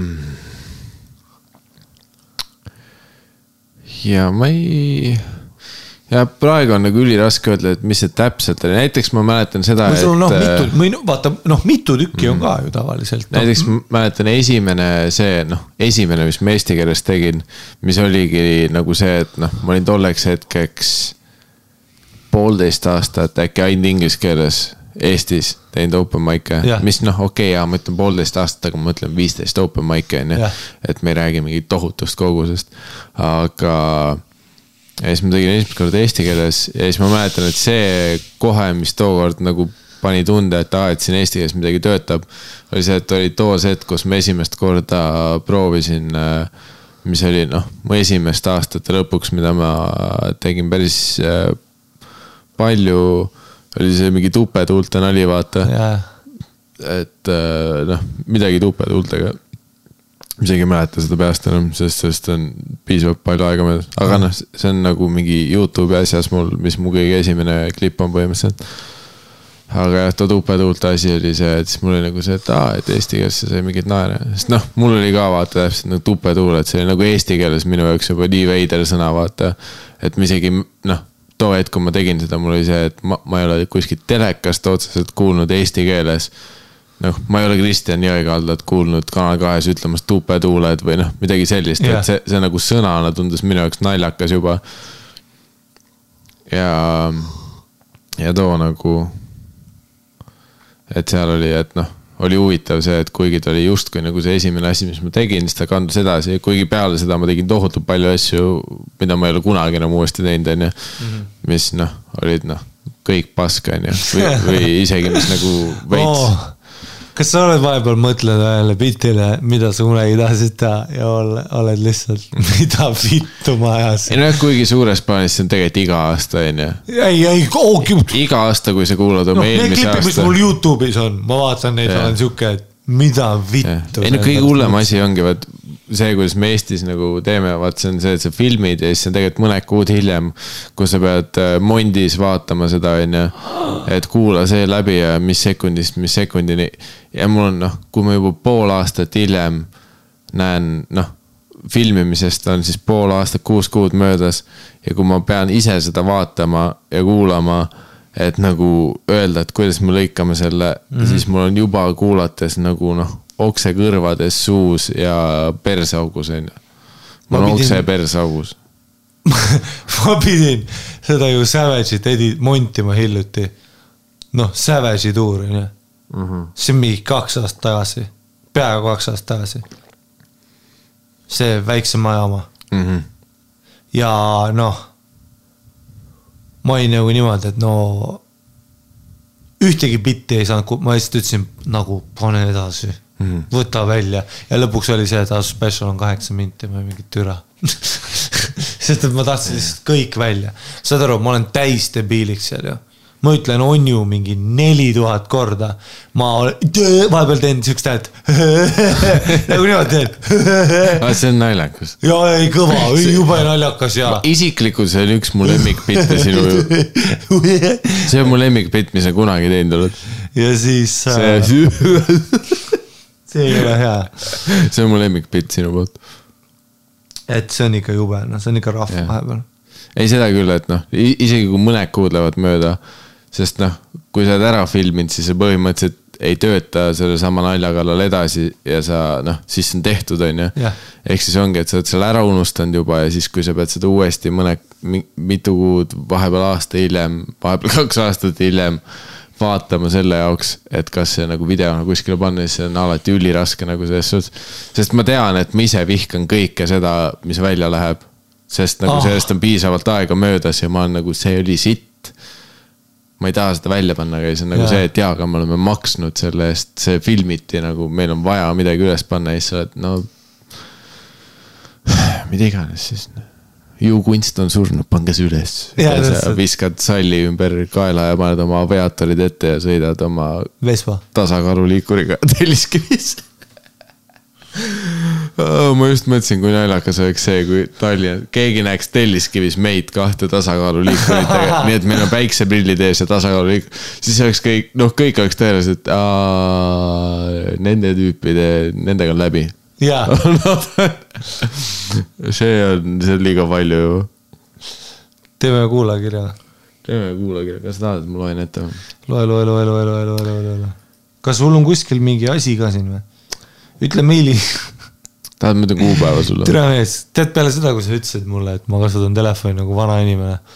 mul on reaalselt nagu häbi nüüd teiste inimeste ees telefoni kasutada, sest nüüd on kõik märkama hakanud järsku. Kõik on vaadanud järsku, kuidas ma telefonis asju teen ja kõik on mingi, mida sa. sest ma olen vahepeal home screen'il hästi kaua. ma ei nagu ei saa välja sealt vaata, sest et sa pead otsima. ei, see, see ekraani lahtigi tihti. jaa, sest et sa pead otsima selle õige koha, kuhu vajutada mm. -hmm. ja siis ma nagu ei leia seda kohe ja siis noh, paljud inimesed teevad mingeid asju, vaata, tõmbad mm -hmm. mingi näpuga üles, siis tulevad kõik asjad mm. -hmm. aga mul nagu, ma ei tea, ei, sina telefonis, pluss, tead, vaata mu logosid nagu, vaata seda asetust, vaata see on nagu see, et mul näpud on lihtsalt valesti läinud, vedanud need logod mingi erinevatesse nurkadesse, aga ma olen jätnud seda, noh, ma ei hakka tegelema sellega, vaata. If it's here, it's here. seda küll, sul läheb kindlalt kahte kätt vaja alati, et ja, ja mul on see, et aga mul ongi see, et ma alati hoian ühe käega. üks äpp lahti teha, sul on kolme kätt vaja. jah. Aga sa andsid alla. oota, ja, ja ütle mulle see meili nimi, ma pean Gmaili minema selleks. aga sa tahad otsingusse panna? tead, mis või? kuidas sa otsid, kas sa otsid nimekirjas kuupäeva järgi, või? ütle, et ma olen sitt vend, aga tšeki seda, mul on Gmaili äpp. ma ei pea Chrome'ist minema enam. kas sa läksid kunagi Chrome'ist telefonis või? aga sul on ka, nojah, tegelikult sul on iPhone on jah, sul Ei on ole. see sees ilmselt. mul oli iPhone sees Android. see. mul on no vaat see ongi Androidi pask, ma pean ekstra asju tegema, ei pea, sa vajutad Gmaili iPhone'il oli kohe olemas Gmail. kas sa lugesid meili nii, et sa ei läinud Gmaili äpi kaudu või? no mul oli Chrome'is oli save page, bookmark. mine perse. tere, miks, miks sul üldse telefon on? mul on Samsung. kuidas, me, me peaks nutitelefonide jaoks tegema mingi juhilubade laadse asja nagu see, et, et sul üldse lubatud on omada seda. Okei okay,, aga oletame, sul on Gmaili äpp praegu on ju. mul on hea lahti ja tead mis või, tšeki seda, ma saan panna siit, oota tšeki seda värki, all mail, all inboxes, see on niimoodi, ma saan tussis öelda ja enda isiklikku kohast. no niimoodi selle elu sees üles saada. pane, pane, no kas seda nime või, või kuupäeva? no pane nimi, nimi, mis nimi ütle. nimi on Puhu, Puhu Viro Vidua, okay., Vidua. Puhu on ta kirjutanud õigesti kahe U-ga ja. ei, ühe U-ga. nii, selge, leidsin. nii. Puhu Viro Vidua, terekest Vittua., Vitua, kaks hüüumärki, Vitua, aa jaa, siin kaks teed. kuidas teil läheb aastal kaks tuhat üheksateist, ma eeldan, et see on retooriline küsimus no. kui te päriselt kirjutate meile meili, kus on, kuidas teil läheb aastal kaks tuhat üheksateist, seda vastust ei tule äh,. nagu kindlalt ei, mis, mis sa noh, see on sama nagu kuidas läheb. küll ma varsti kuulen olen teie podcast'iga, podcast idega aastast kaks tuhat kaheksateist, episood kaheksateist juures. liiga palju infot, esiteks nagu ütle lihtsalt, mis sul on. kuigi veider kuulda, et aasta kaks tuhat kaheksateist juures, episood kaheksateist oli nii ammu aega tagasi. kurat, me olime noored siis isegi. mõtle, kui kõvad meie ristad siis olid. sul, sul ka tere, see oli crazy aeg. igatahes ta on episood kaheksateist juures ja olen siiani nautinud teie hülgemöla oot, oot, oot. samamoodi nagu naudin hämarikus tupelima. väga okei okay., see on üks mu lemmik viimase aja luuletustest. olen siiani nautinud teie hülgemöla. Samamoodi nagu nagu naudin hämarikus tupelima. hülgemöla ja tupelima, nagu see on päris hea riim. aga üldiselt äh, okei okay., loe edasi, ma unustasin, see on siiamaani. jaa, aga noh. sa käitud nagu tupelima oleks igapäevane sõna su jaoks. ei no meil oli üks episood, kus me ütlesime tupelima. aa, aa, täiesti vutsis, see on üks kord elus, kus sinu mälu on parem kui minu oma, täiesti vutsis. nagu tupelima, mul oli täiesti meelest läinud me,, meil oli tupelima laul isegi. tupelima, tupelima. tupelima. oi, aa, jaa, jaa, või. Tupelima. tea, kuidas aeg on, õige. Te olete suurepärased ja hea on teada, et siiani puurite eestlaste seest välja autismi, mis võib-olla on teilegi teadmata saanud juba teile missiooniks ja see on võrratu no ma ei tea, noh. selles suhtes ja see, see on jällegi noh, see on see, millest me seda seitsmetunnist äh, segmenti alustasime, kus inimesed arvavad, et Joe Rogan teeb midagi päris. et noh, kas me just juurime välja autismi? me lihtsalt tunnistame. Ja me tunnistame üles, et meil on see, sul on see, meil, on see. autismus äh, maximus. Are you not trained? mu enda lemmik on Juice Carlin. autismus maximus, Chrysostomus. minul on küsimus. pikka elu ja edu ütles ka vahepeal. no mida iganes see tüüp põik-, pikka elu ja edu. See kõlas korraks, pikka elu ja edu. võtame. pikka elu ja edu. minul on küsimus, pigem arutelu pakkumine Okei, okei. millesse võiksite süveneda. muisikliimi on Giancarlo. tean juba, et Miikali perseauk on karvane ja Harimati kebernitanud kahte Aasia päritolu tšikki. aga kuidas olete selleni jõudnud? oota, oota, oota, oota, stopp, stopp, stopp, stopp, stopp, stopp, stopp. okei, mul, mul mis ei, bitt see on? tead küll, need kaks võrdlemisi sarnast asja, nagu sinu perse. minu perseauk on karvane. Aasia kibernitatud päritolu oh.. Need on kaks nagu väga sarnast teemat, minu karvane perseauk ja sinu tead, mis on nii naljakas või, et, et vaata, on igas saateid, mis tõesti tegelevad, vaata inimesed kirjutavad mul, ma olin rase ja mul siiamaani on noh, genitaalid valutavad. mis oli sul? genitaalid. ja, ja mis, aga mis soovitate teie, härra arst? ja siis on mingi tüüp kommenteerib, ei no. ja siis meie küsimus on see, et kuule, Miikal, su perseauk on karvane. Harisega Benitosi kahte Aasia päritolu daami. kuidas te jõudsite selleni, mida? ma usun, et see kiri jõuab kuskile edasi veel. okei. Avastasin hiljuti, et olen end välja minnes tõmmanud alati lädramällu ega tea eetikast või moraalitundest midagi. samuti tõmbab alla mu tšikk-o-meeter, kus kunksmoorast saab Mila Kunis ning kaheksateistaastased on järsku intelligentsust täis emalõvid, mis lambalegi teada on vale õnneks on siiani minus tõmmanud siiski miski ploki peale, kui tunnen, et naisega vaimset klappi pole. lihtsalt ei soovi teda orbiidile mängida, kui tean, et temaga sellel teemal hiljem kunagi vestelda ei saa või ei tasu teha seda enda ja tema vaimse tervise nimel. mulle meeldis see, kuidas kõrvalklausel on korraga see, et nagu tema vaimse tervise nimel, nagu nüüd me oleme noh, selles suhtes noh, see pingpongi pall lendab igast kuradi toanurgast läbi noh oh,. ülisegane. Ei no, okei. rääkige omavahel teemal, kuidas jõuda kergelt joovastunud peaga intelligentse naisterahvaga voodisse. okei okay,, lühikirjand teemal, see, see teema on jutumärkide vahel kuidas jõuda kergelt joovastunud peaga intelligentse naisterahvaga voodisse? see oleks päris hea lõpukirjand tõesti.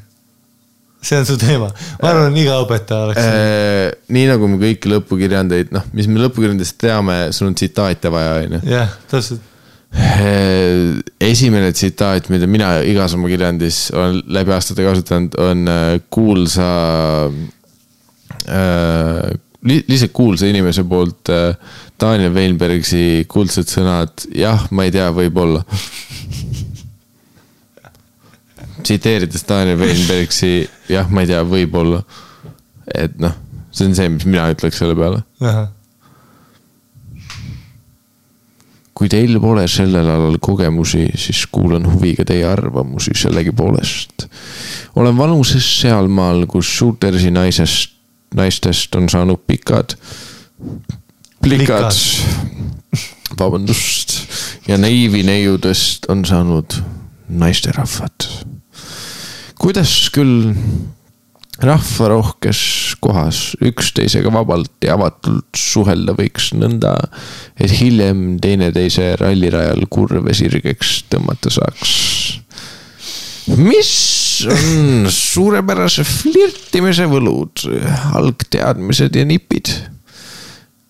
PS, Dudesonid on paremad kui Jackass või Dirty Sanchez, aga Don Vito oli kunn. Keep up the good work. mu, mu lemmik on see, okei okay,, okei okay., kontrasti mõttes.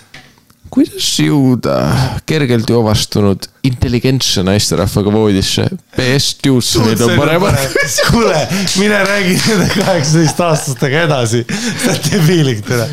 Tuutsorid on paremad kui Jackass. ma tihti tunnen, et noored tütarlapsed ei kandu minu tasemeni. Tudsonisse, Nad ei mõista, kuidas Tucsonid on paremad kui Jackass. Tudsonid ei pannud ainult asju persse, vaid panid ka rotilõksud kottide otsa. Tudsonid libisesid alla treppidelt ja sõitsid autodega seina. Polnud labased potihumoristid, nagu olid need Jackassid. Jackass. Dirty Sanchez, oo, te situte suhu, milline huumor tõesti. Tudsonid jäid traktori alla. Jackass, ma lihtsalt ei tunne seda elu ja surma vahelist piiri, see on, see on kõik naljaga pooleks Vau,. kui Tucsonid panid mõtlema mind, kas ta päriselt lõikas kõik oma neli näppu küljest. see pani mind mõtlema selle üle, mis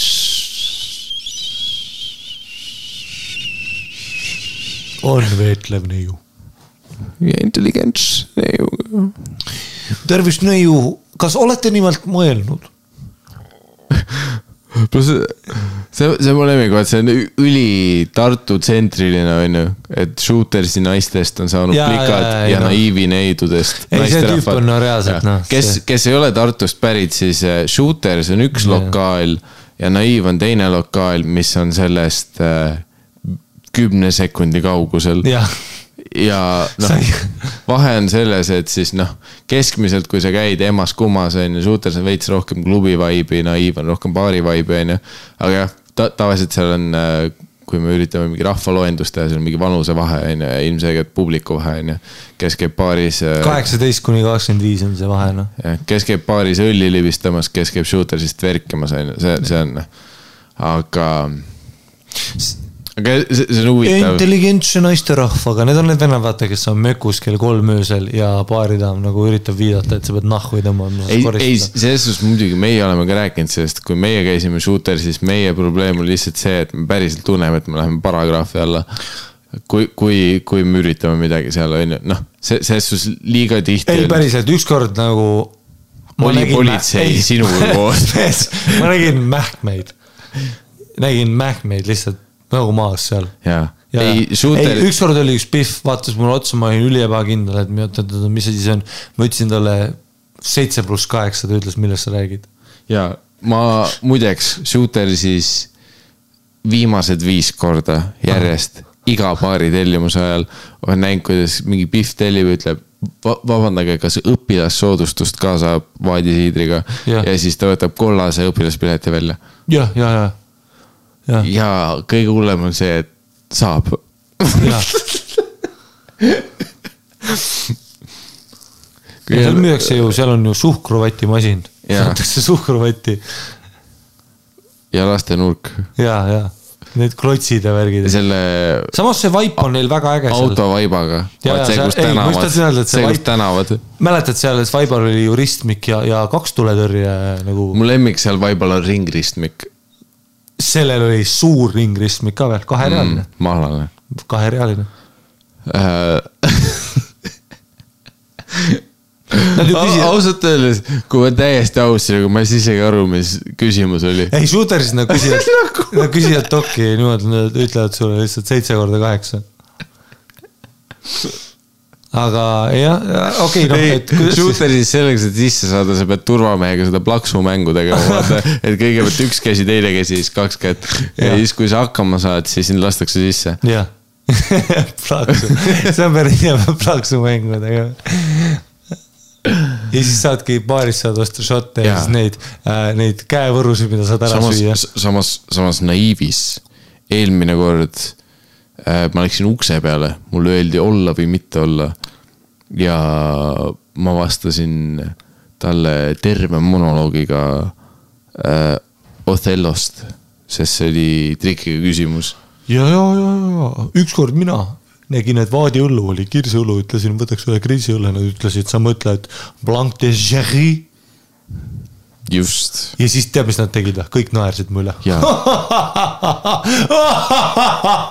siis baari leti kõrval üks kena intelligentne naisterahvas, mitte enam tütarlaps naisterahvas. äh, lakkus oma näppe, et mm -hmm. pöörata entsüklopeedias järgmist lehekülge uh -huh. ja ütles, no nii. kas, kas Tuuts on või seda Dirty Sanchez? mida? kas Tuuts või Dirty Sanchez? kuidas jõuda kergelt joovastunud peaga intelligentse naisterahvaga voodisse? see kergelt joovastunud on see, et äh, no see sihuke, see, see, see nagu tekitab selle tunde, et me räägiks mingi täiesti mingi liigi erinevusest. Nagu sa räägid praegu kuradi pandakarudest ja krislikarudest, vaata, et mis teema on sellega, et pandakarud ei paljune, sest nad vaatavad üksteisele otsa ja on nagu ju, ma ei taha sind keppida. kui lähed Soomes ujuma, pead arvestama, et on jää.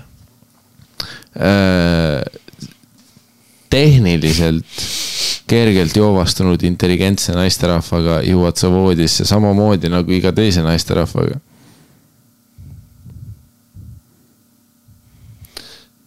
vägisi. Roger Andre. no ära temalt küsi. et äh, ei no Shooteris ma ükskord sain keppi niimoodi, et ma ütlesin ikka, et see, mis on see? tere, mul ei tule meelde. Aa, muideks. mina sain Shooteris nii keppi, et keegi ütles, et Ugu Gaga, mul on vist palavik ja siis ma panin talle selle elavhõbedaga kraadiklaasi suhu ja siis Ahah. ma viisin ta Shooterisse sinna mähkmavahetuslauale, mis on invavetsus. ja siis ma pöörasin ta seal ümber, panin kraadiklaasi suhu ja siis ma vahetasin ta mähkud ära. ja siis ta oli, et okei okay,, ma tulen sinu poole keppima nüüd. ja siis ma ütlesin, ära isegi dokumenti näita. ja, ja, ja, ja siis sa panid ta sellesse seljakotti, vaata, kus sa saad, vaata, beebi panna mm -hmm. ja siis jäädel on. jah, see rinnakott, seljakott, mis on tagurpidi, ta rippus mu rinnas ja ma jalutasin Shooterist välja ja, ja, ja, ähm,. aga. jah, kergelt joovastunud peaaegu intelligentse naisterahvaga on ikka teistmoodi. muideks vaata, kui shooterisest sa vead mõne noore harimatu luua koju. jah, tema jalad sa lihtsalt lükkad laiali. Aga kergelt intelligentse naisterahvaga me räägime siin nagu sõrmust isandast, sa pead kuuvalgel vaatama, mis halda keeles sõnad ütlevad, siis sudoku lahendama ja sosistama need õiged luuleread ja ajaloolised faktid, kuna toimus Ümera lahing ja kuna asutati Tartu Ülikool, sosistad ta kõrva ja siis ta jalad lähevad sentimeeter rohkem laiali. siis pead sa lahendama tema jaoks erinevaid matemaatilisi tehteid tekstiülesandeid ja võib-olla tulevad jalast ta sukapaelad. järjest sa pead võitma kergelt joovastunud peaga intelligentse naisterahva usalduse, et sinu intelligents on tasemel jõudmaks tema püksikutesse peab olema kombekas, peab oskama ladina keelt, peab Ja. nägema, mida räägivad tähed. ma ütlesin veni vidi viitsi, kui need püksid maha ei tule, siis ma enam ei viitsi.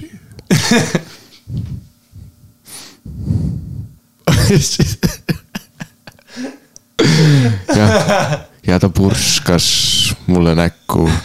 see, et kui sa teed veidi ei viitsi või ma enam ei viitsi.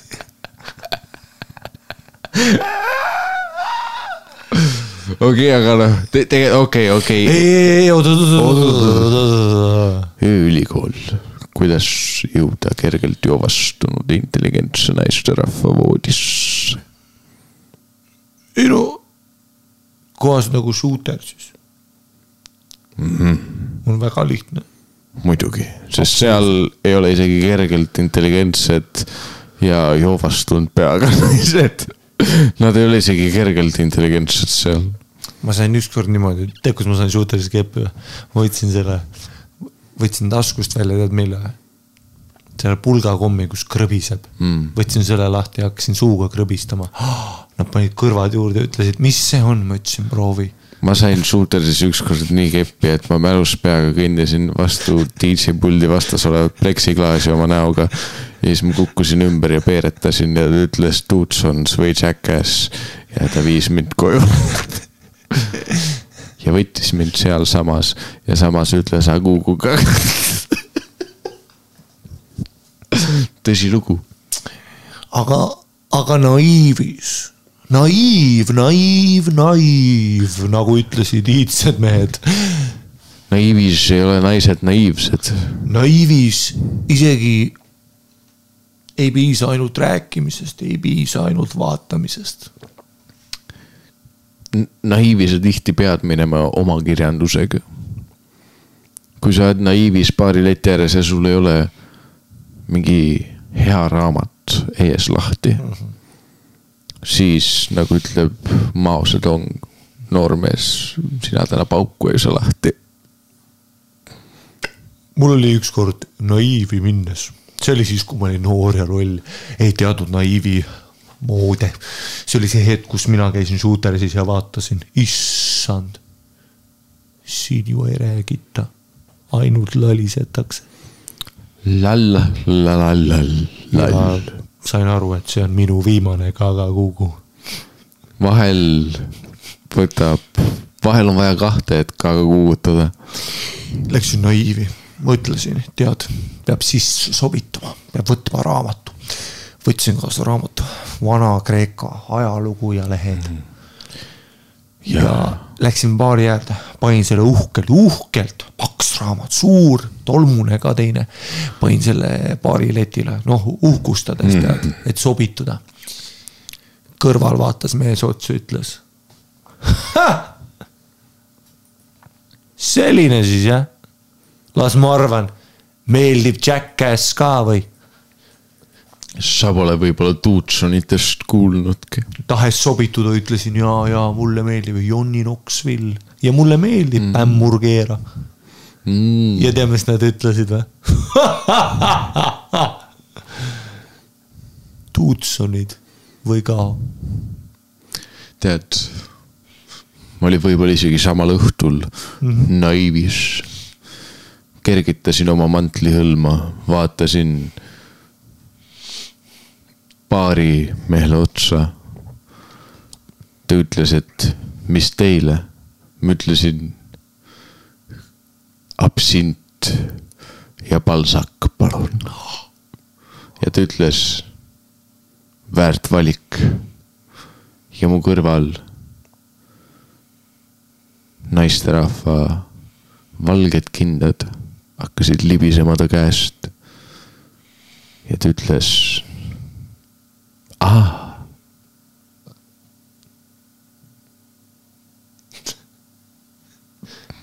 tõsilugu, ja mind visati nagu koera välja, tahtsin ainult sobituda.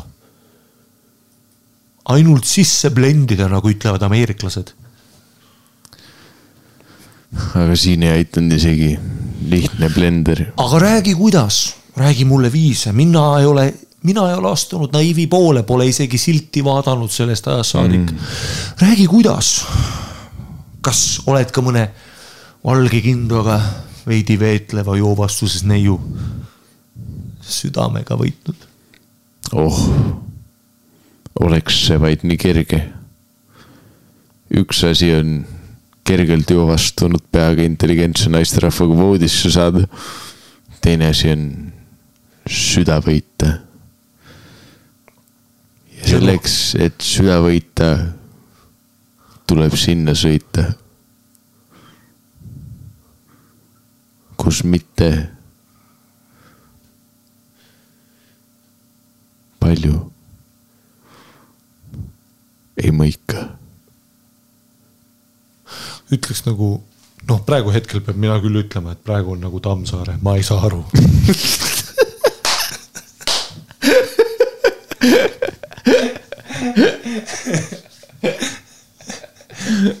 see on päris hea tag. praegu, praegu on nagu Tammsaare, ma ei saa aru. see oleks see, mida sa naiivis vaatad mingil wifi'l üldiselt otsa, kuradi puhastad oma kuradi trussiku äärega oma monoklit ja ütled. tead, praegu on nagu Tammsaare, mitte sittagi ei saa aru. mõtlesin, kepime või mitte. teeme ühe meili veel või? ma usun ja, et me lahendasime selle probleemi. shot case kindlalt, kuidas saada veidi intelligentse veetleva neiu endale voodisse. tere, vaata tuutseme edasi, kuradi imbetsill, tere. vittu, Soome Jackass on parem kui OG Jackass, tapar ennast. ja nad sõidavad krossikaga järve, vau, ülikõva. ei no.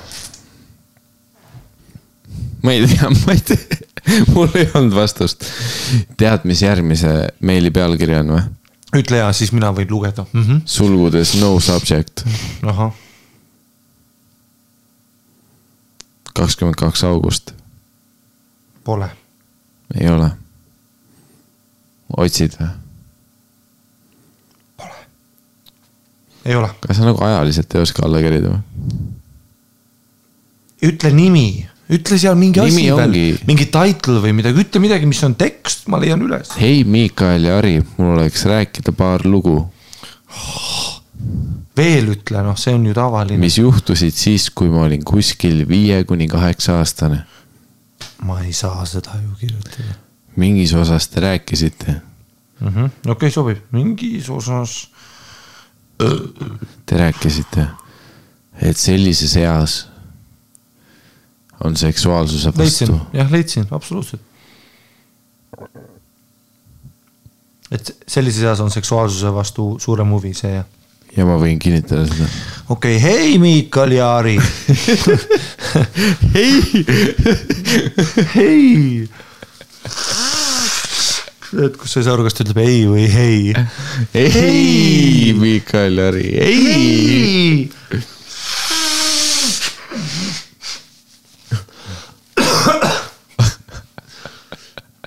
see, et kui sa pidid meili lugema, aga sa korraga said mingi keskaegse külmetuse. hei, Miikal ja Ari. mul oleks rääkida paar lugu, mis juhtusid siis, kui ma olin kuskil viie kuni kaheksa aastane. mingis osas te rääkisite, et sellises eas on seksuaalsuse vastu suurem huvi ja ma võin kinnitada seda. mul lemmik on see, kuidas jälle hakkab välja kooruma, nagu me oleks mingi ülispetsiifiliselt. Teate küll, tussisööjad, need, kes ütlesid, et viie kuni kaheksa aastat üle on seksikad. õpetaja ei õpeta, aga viieaastased ütlesid, et neid võib ka nikkuda, sest kes ikka mäletab. õpetaja, õpetaja. kuigi no õpetaja, õpetaja Miikal Meemaa, tal on puhas poisstund tulemas, ta ütles, et, viie kuni kaheksa aastat. et viie kuni kaheksa aastased ongi parem, sest siis ei ole probleeme. Word for word lihtsalt. otsene tsitaat. õpetaja, õpetaja Harri-Mati Mustonen ütles, et mida noorem, seda parem. õpetaja, õpetaja. õpetaja, õpetaja Harri-Mati Mustonen ütles, et ta tahaks ise teletupsu telgis keppida neid. õpetaja, õpetaja Harri-Mati Mustonen kirjutas mulle Tinderis, et ta tahab mind näkku keppida peale seda, kui ma ütlesin, et ma olen kaheksa, aga ta ütles, et savi. õpetaja, õpetaja, ta ütles, et ma olen peetlev noor neiu. õpetaja, õpetaja Harri-Mati Mustonen ütles mulle Shootersi vetsu ERS-is. Et ei, sa, sa ju ei seisa. siis viimane plott vist oli õpetaja, õpetaja, ma olen Harri-Mati Mustonen. miks ma koolis olen? ma tahtsin podcast'i salvestada. õpetaja, õpetaja, ma olen Harri-Mati Mustonen. okei, okei, okei, okei. mul oli üks väga hea sõbranna, kes oli must kaks kuud noorem. Nice. see neli Nice., neli aastat ja kümme kuud. Nice. Nice. kaks kuud noorem sõbranna. oi, oi, nice, neli ja pool, nice. oi, väga hea, väga hea, see mõnus viis. oh, see, see on ka see šuteas. Je sais, single digit. Опишито како. Kuku . Я хочу на 8 гугу. Gaga . Я хочу на Какарин. Я хочу на гугу. Juri Gaga . Юрий Какагу.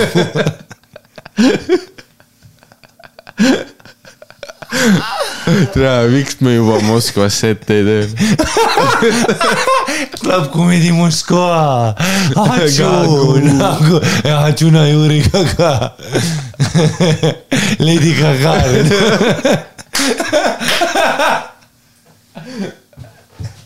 Lady Gagarin oleks küll hea tund, noh kus sa oled nagu naisena riides, vaata. Roksi järg, järgmine tuli. kus Roks sõidab kapitaalselt ära lihtsalt leidiga, aga Roks tegelikult, Roger Veits on tüüp, kes nagu Cross-dressiks on ju. jaa, kes naise riietes tegelikult ta nagu noh, võiks järgmine Tõnis olla. jah. Roger Andre parimad palad. Mul oli üks väga hea sõbranna, kes oli must kaks kuud noorem. Nice. neli. uuesti täpselt samasse bitti sisse. Nice. kaks kuud noorem. nelikümmend kaheksa kuud ja. me mängisime väga tihti kodu ja alati oli nii, et tema oli ema ja mina olin isa. Tema oli ema ja mina olin isa yeah.. Oh. Easy bitch. Easy bitch, Viis Miinust featuring isa. see, kus see tüüp muudab jälle nime nagu iga laulul. Gayboy Tetris, kuradi. aga Fucking- mina olen isa ja sina oled ema. kaks kuud noorem, kaks kuud noorem oli ta. aga kaks kuud noorem. eta siis nõeta karma, sa oled viis kuni kaheksa. ja mulle sobib. Mingi hetk me hakkasime seksima, nagu vanemad ikka teevad. That's what's up. What's up? What's up, what's up you mama bear? see, et kus te mängite kodu, aga nagu esimene hüpe on lihtsalt. Honey I m home, kepime. ja, ja siis see stress voodis, kus te teete pärast suitsu. ja räägite nii nagu on. ei no, kuradi. Ja ma praegu ei taha neid legosid osta. ei no see, see on see, mida tegelikult mingi päris lapsevanemad kuulavad.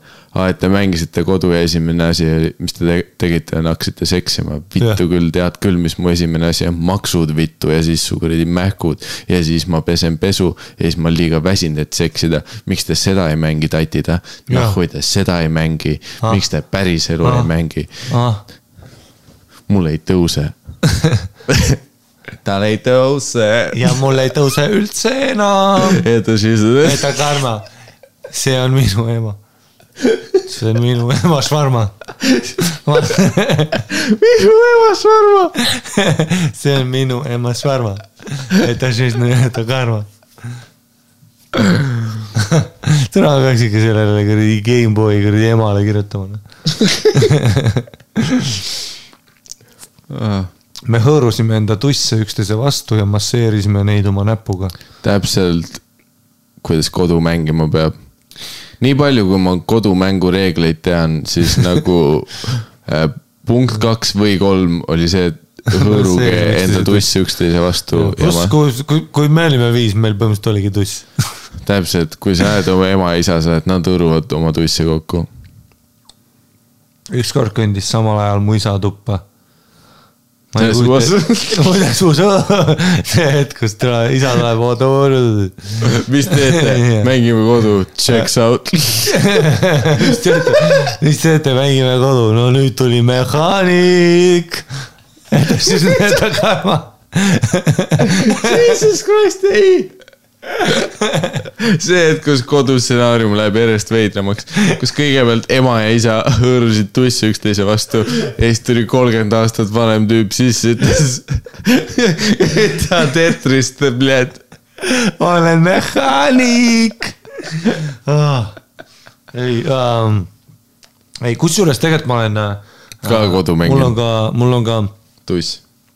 Mul on ka paar sõpra, kes on vanemad äh, juba, et äh, nad, need on äh, nagu baby girl tütred ja ütlevad, et nad tõesti mängivad tussiga palju, vaata, ja see on selline noh, see on sihuke hirmus kogemus, vaata. et sa pead sellega tegelema, et su laps on vaata mingi noh, ja no kõige lihtsam on ignoreerida seda mida? ignoreerida või mm? Mhm. -hmm. nojah, nagu või mitte, võib-olla mitte ignoreerida, vaid käituda, et see on nagu normaalne, aga mingi hetk sa pead seletama, et kuule, et mul on vaata külalised, ära pane näppu praegu. sest okay,, sest jah, et need tü- tüdrukud ju teevad, nad tõstavad selle ülesse ja lihtsalt topivad endale näppu sisse ja mm. -hmm. asju isegi. ja, ja sa pead, ja ongi, nad topivad lihtsalt telekapulti sisse. ei no kui- kui nad lihtsalt hõõruvad, vaata nagu koerad, kellel on ussid, hõõruvad oma perseauku vastu vaipa. ega ma hõõrusin oma munni ka niimoodi, et ma heitsin lihtsalt ennast kõhuli ja siis tead mööda vaipa hõõrud, nii et mm -hmm. külalised, noh, kõik Jaa, yeah. jaa. näevad, mida ma teen, ma rullin oma munni otsas mm. -hmm. aga noh, see ei ole minu jaoks seksuaalne, see on lihtsalt mõnna-mõnna jaa, see on nagu foam rolling, aga teistpidi. ja, ja täpselt noh. ja siis ähm, jah, ei noh, mõnna noh, et noh, sa ei saagi midagi teha. no ignoreerida ja, ja, ja, aga noh, et sa ei tohi olla mingi vau wow,, mitte kunagi enam, mitte kunagi enam. Tuutsunid või Jack. kus, kus ma ah., ükskord kõndis samal ajal mu isa tuppa. ma ei kujuta ette, mida ta sellest arvata võis mm. -hmm. selle sõbrannaga me tegime seda paar aastat ja päris tihti, nii nädalas paar korda. mul oli ka lasteaiakaaslane, kellega ükskord sama asja tegime. eelmisest korras oli mul meeles, et ennem tuleks öelda teistele, et ei tohi sinna minna, kus meie oleme, ma tulen kindlalt. kui sa ütled, et ära tule, ma tulen. eriti kui ma olen laps, vaata ja sa ütled mulle nagu teine mu mingi kaka-kugu, me läheme teise tuppa, sa ei või tulla. ma tulen, väike Harjumaa, aa, ma hiilin ja vaatan. et ma siis tulen. ma siis vaatan aknast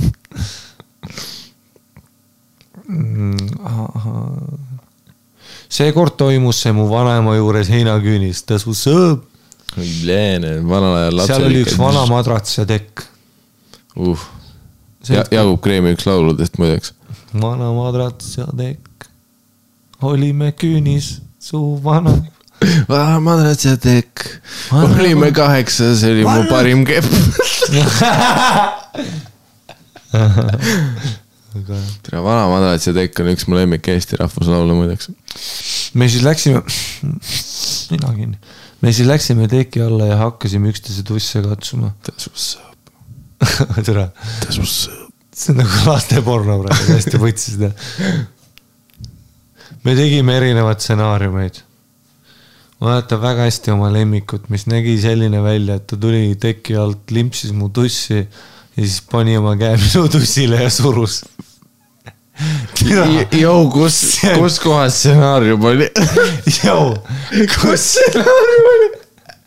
Jou, kus stsenaarium? Jou, me oleme lihtsalt legit laste. see, kus sa lähed lihtsalt klassikukku tuleks seitse võtetele ja sulle öeldakse, homme on meil väga hea stsenaarium. ta tuleb teki alt ja limpsib su tussi ja siis paneb käe ja surub. ja sa oled mingi, see ei ole stsenaarium ju.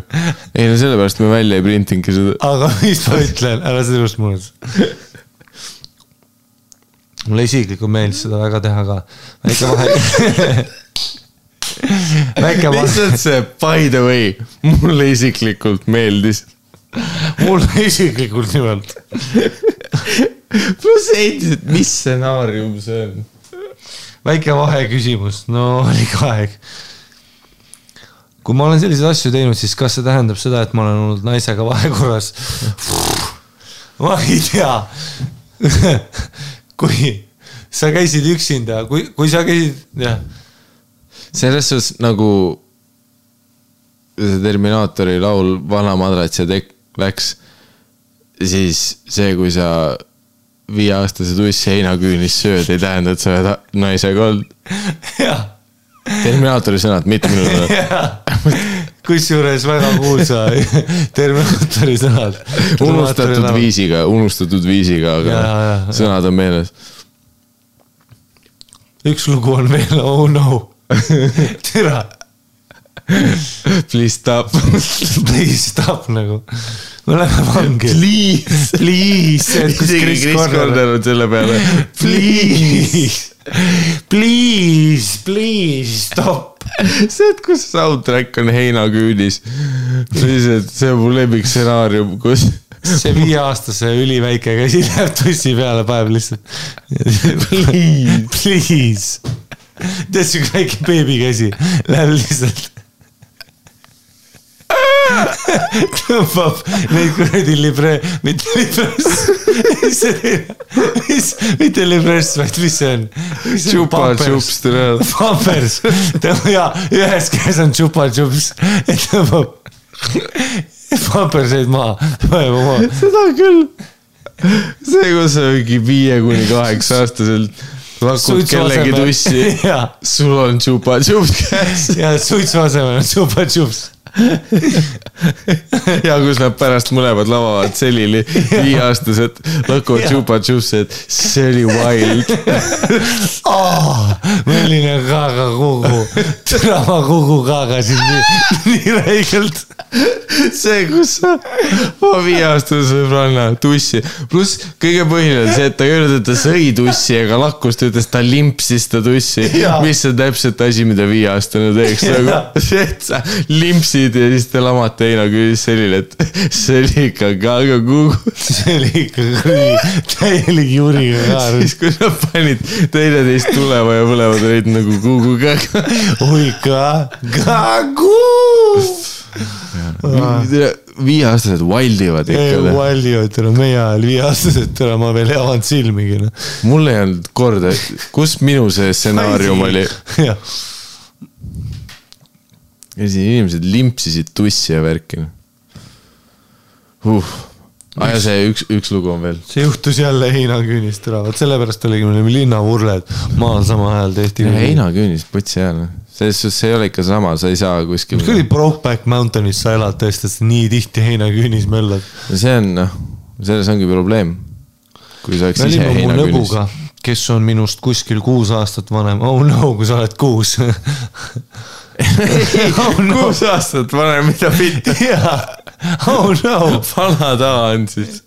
sa räägid nüüd, sa ei olnud imik kuueaastasega. see oli noh, kuus aastat vanem, seega pluss jälle heinakünnis, seega ma eeldan, et see kuueaastane, kuus aastat vanem oli siis kaksteist a la ja tema oli kuus on ju. no seda ma mõtlengi, et see on, see ei ole hea ju. ei no see ei ole ikka see ei hea. ole kindlalt hea. Kaksteist ma juba vaatasin Tucsoni värki. Don Vito is king. Don Vito oli kõige legem, aga kuidas sa oled intelligentne naine, vaata Don Vito. me alguses istusime niisama seal ja siis ta käskis mul püksid maast võtta. maast võtta, ei jalast võtta. see on see, kus sa tulid juba palja tussiga kohale ja ta ütleb, võta maast püksid. kas sa ei ole skripti lugenud? noh, ma ei tahtnud, aga ta oli must vanem ja ma kartsin teda, okei okay,, see lugu ei ole see kindlalt. võttis juba positiivse pöörde. veel. mitsitasime ja naersime ja meil on see standard kuulajakirja lõpp. selle looga kindlalt ei saa veetlevaid kuradi. Issand jumal, okei okay.. seega ma võtsin ainult retuusid ära, kui siis ta käskis ka mul aluspüksid ära võtta. ma võtsin need jalast ära, samal ajal võttis ta endal ka püksid jalast ära. ma õnneks või kahjuks mäletan küll ainult paari asja, mida ma pidin tegema. näiteks kiikusime nii, et tema istus all ja mina tema süles. siis üks olukord oli selline, et tema läks heina alla, nii et ta pea oli väljas ja ütles, et tule mu peale, ma vaikisin ja selle peale ta ütles, et ega mu nokusid heina vahelt läbi ei tule. Need on asjad, mida ma mäletan. me poleks kindlalt. ülilõbus oli. korraks, me poleks kindlalt pidanud seda meili lugema. ülilõbus oli see meil korraks. on vist esimene kord, kui me oleme, me peaks üle vaatama need. kas me peame helistama kuskile? Nüüd on hilja muidugi, selles suhtes me ei saa öelda, et teate mis, me saime e-kirja, kus kümme aastat tagasi kedagi pilastati kuskil heinaküünis ja siis politsei, kes te olete? me oleme tussisööjad, vittu. ja me siis oleme, me oleme detektiivid. me oleme uus kuurija, vittu küll. me lahendame asju. Tallinna stuudio, Andero, tule külla, veebikontsert. ja Veebi Konstaabel, loeme koos laivis kirjasid Jaa., tee märkmeid. jaa, persse. kuigi jällegi teisest küljest mõtle, kui paljudel inimestel võib olla nagu ülinoorusest mingi noh, sarnaseid putsis seikasid.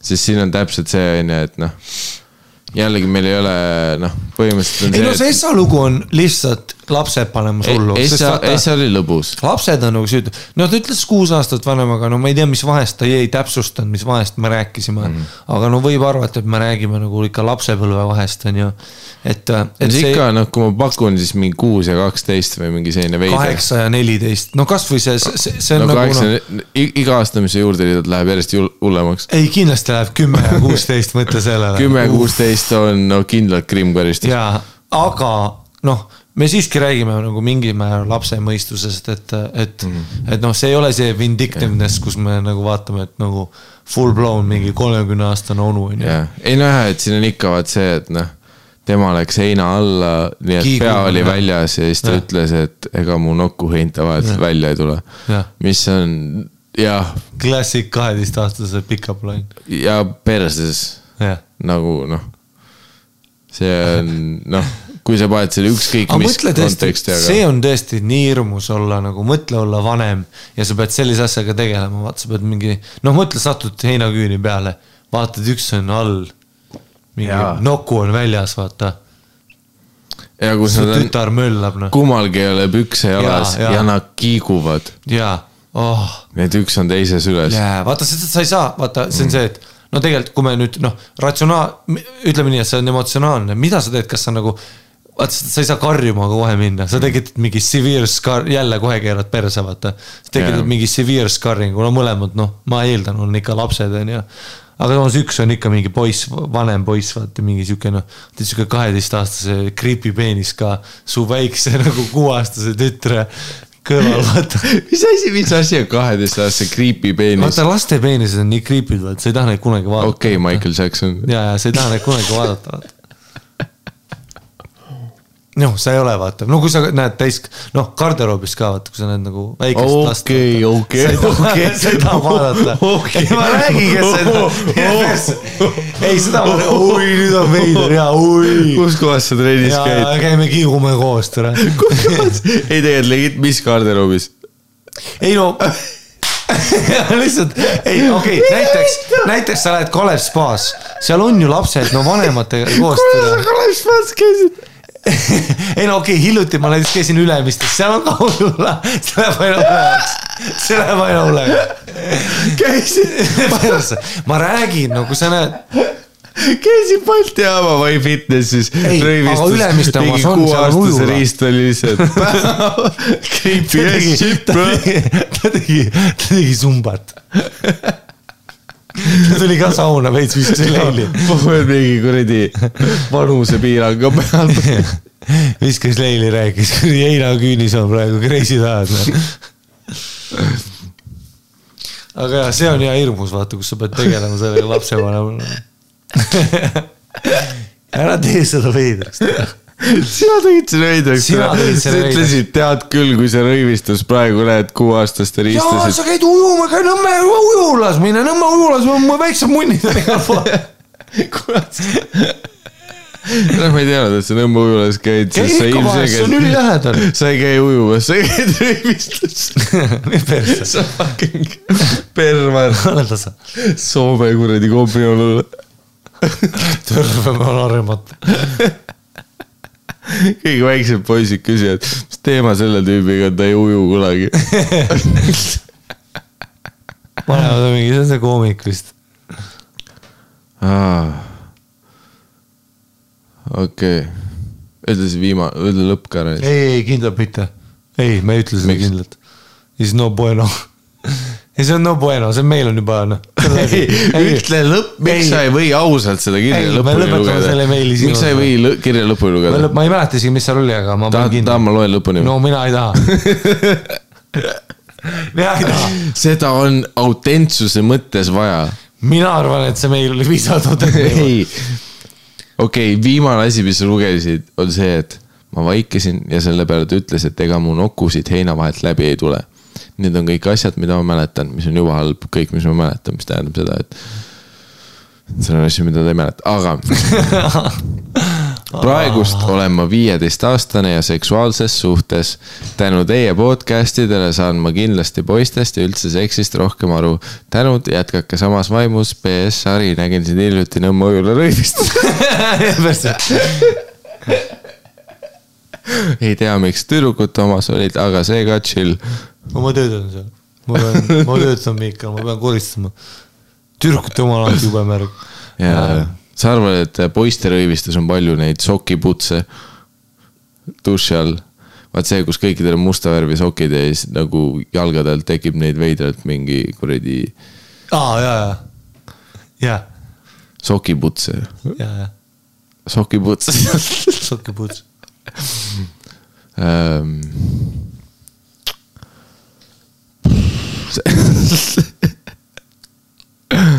Damn, inimesed elavad elu viisteist ja seksuaalses suhtes, noh god damn. tunnen ennast nii süütuna praegu kuidagi. tundsin, kuidas mu neitsi nahk kasvas tagasi praegu.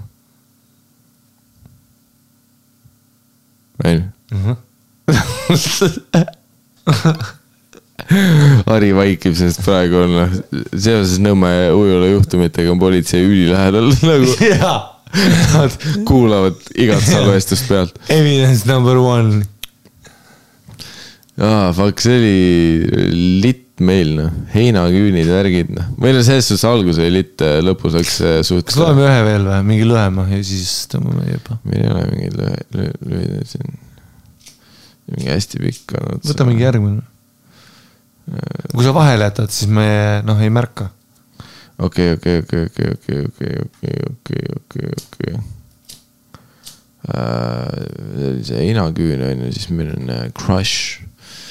tere, ma olen neljateistaastane poiss ja kardan Crushi välja kutsuda. kuigi me saame hästi läbi. ei, üks päev ma Nõmme ujulas küsisin Harile oot, oot, oot, mis see on, päriselt on neliteist või?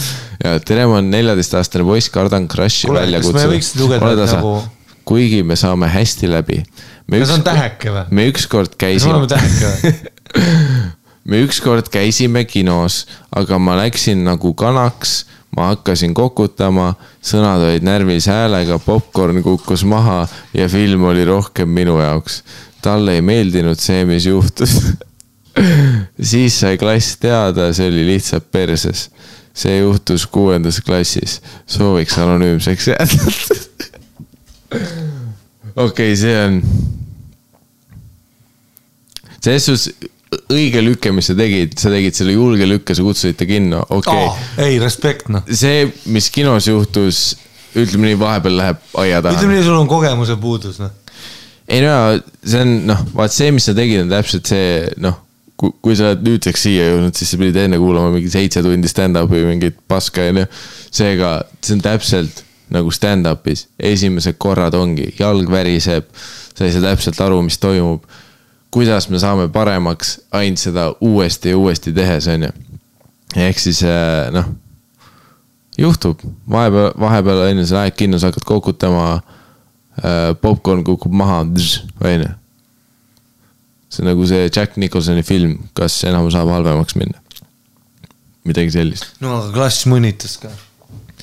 Aga, noh. aga kas nemad üldse käisidki, noh, tule niikuinii ei käi, pool pedekat seal paneb pihku. ja ei no vot si- siin ongi vot see, et noh, tüdrukule ei meeldinud see onju, mis juhtus ja siis sai klass teada onju.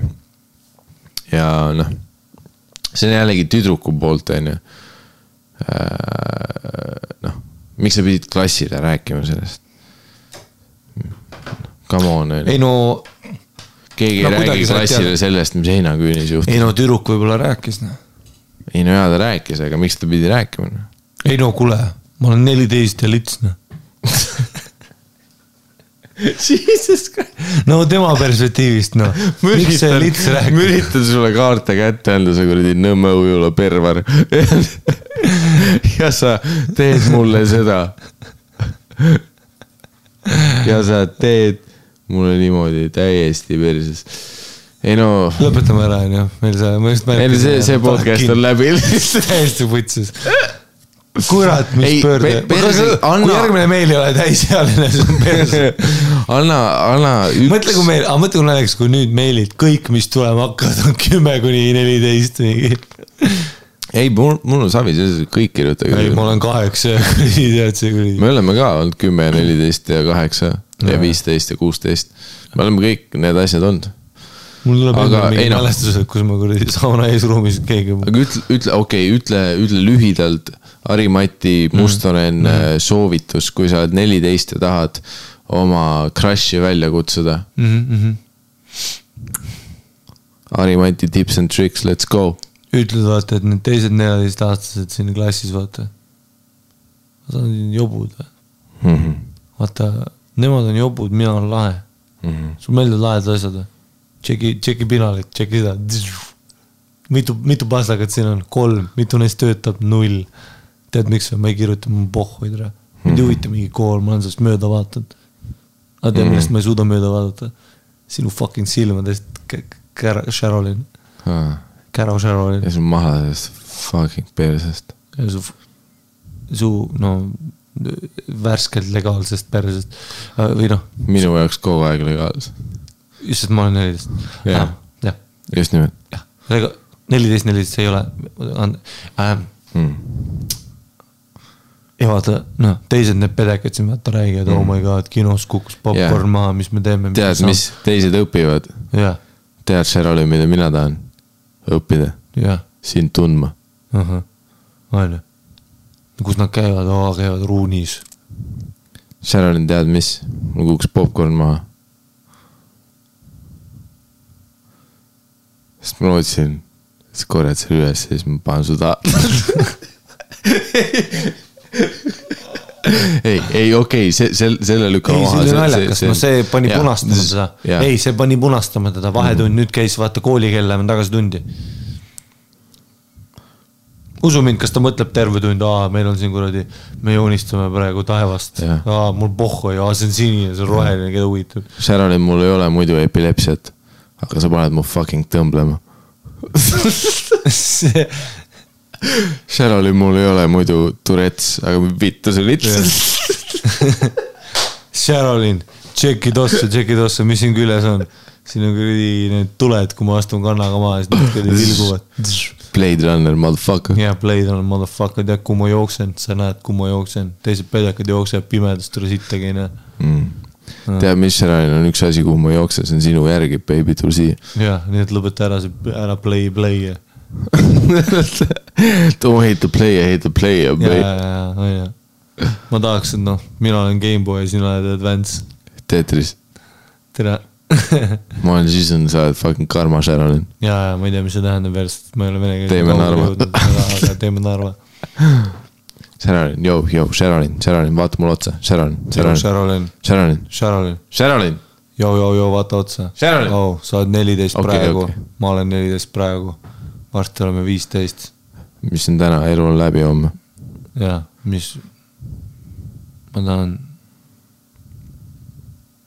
sind, tead, mis Sheralin?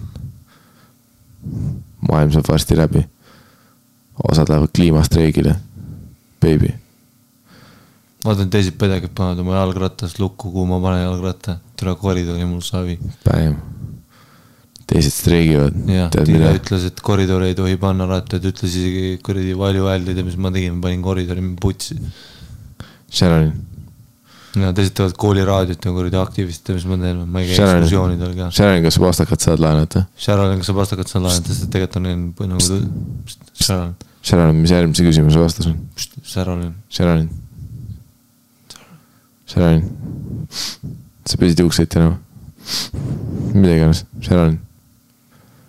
Sheralin, Sheralin. Sharon, sul on prillid, hea prill, tere.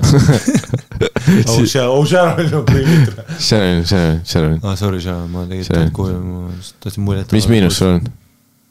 Kuus või? siis tuleb pihku grill. ei, Sheralin. viis miinust on mu lemmipäev. ja aluspükse pole täna ja homme, Sharon. Sheralin, sul on aluspüksid või? ja, ja tule, suvi tuleb varsti. Sheralin, Sheralin, Sheralin, Sheralin. tahaksid dissidest triibuda? Sheralin, ah, I m just tahaks playing, kuradi kräkivad triipida ja, I m just playing, Sheralin. ja mis playing on see another one. Fortnite, Fortnite'i mängid või? oh, pubki mängid või? Sheralin, Sheralin, tab'id või? oh, Sharon, Sheralin, Sheralin, Sharon, sa oled ka istuma või? Sharon, mõtlesin, sa võiks ükspäev minu poole tulla, ma saan oma, noh. kui mu vend jääb magama, siis ma saan ta, tema toast tema veibi võtta ja siis me saame koos Vape Nation. Sharon, Sharon, tšeki seda, mul on Garfieldi käekeel. Sharon, Sharon, tea, mis kell on või? I hate Mondays. Sharon, Sharon, sa kinos oled käinud? Sharon, Sharon, sorry. popkorn kukkus maha. Sharon, Sharon, mu ema viskab koju, tahab, viskab sind ka. Sharon, Sharon, Sharon. Teil on ka heinaküün või? Sharon. Sharon, mu nogut ei ole isegi näha. Sharon, come on, baby. sa võtsid retuusid maha, aga võta see kõik maha. Sharon. Sharon, Sharon, come on. ma olen heina all juba. ma olen heina all, sa ei saa läbi tulla. Sharon, istu heinahunniku peale lihtsalt, sa näed mu nägu, sa näed mu nägu, Sharon, see on heinahunnik. istu heinahunniku otsa, Sharon, Sharon, Sharon, baby, baby, baby, baby, baby, please. Please, Please. please. Please ja see oli Chris Corneri ori- origin story, nagu on Jokker, on meil Corner. Origin story, vaata, kus ta ütles esimest korda Sharon, please, please, Sharolin, please. Sharon, please. see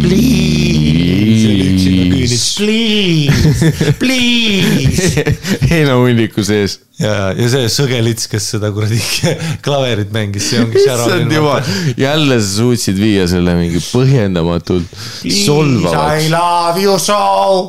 Eesti kõige, kõige noh, paremale Chris Corneri saatvale süntesaatori mängijale suutsid jälle. aitäh, tussisoojad hetkel. aitäh, et kuulate meid, tussisööjad, kõik te varsti heinaküürides. tuleb see Patreon, nagu me rääkisime, siis suur aitäh kõik, kes kirjutavad, on ju. Äh, Miikal, mina puhas poiss tuur, mina teen Puhas sooja poiss., mina puha, mina teen sooja, Miikal teeb oma tundi. mina puhas. minul on puhas poiss ja. see on igal pool, Nõmme- paljud show'd on juba välja müüdud. Nõmme ujulas, muideks, varsti tuleb, Harimati Nõmme ujulas. varsti tuleb Harimati Must kuradi Nõmme. pervar, varsti tuleb minul ka väike, väike show, varsti tulevad piletid. väike. show ja see toimub muideks iga reede no, no, noorte, Pääsküla noortekeskus ja Nõmme ujulas. Nõmme ujulas kuusteist kolmkümmend peale seitsmenda klassi ujumistrenni lõppu on väike show, rõivistus, Please, please. väike Harimati show, Pipp, Pippeli tussisööjad Twitteris uh,.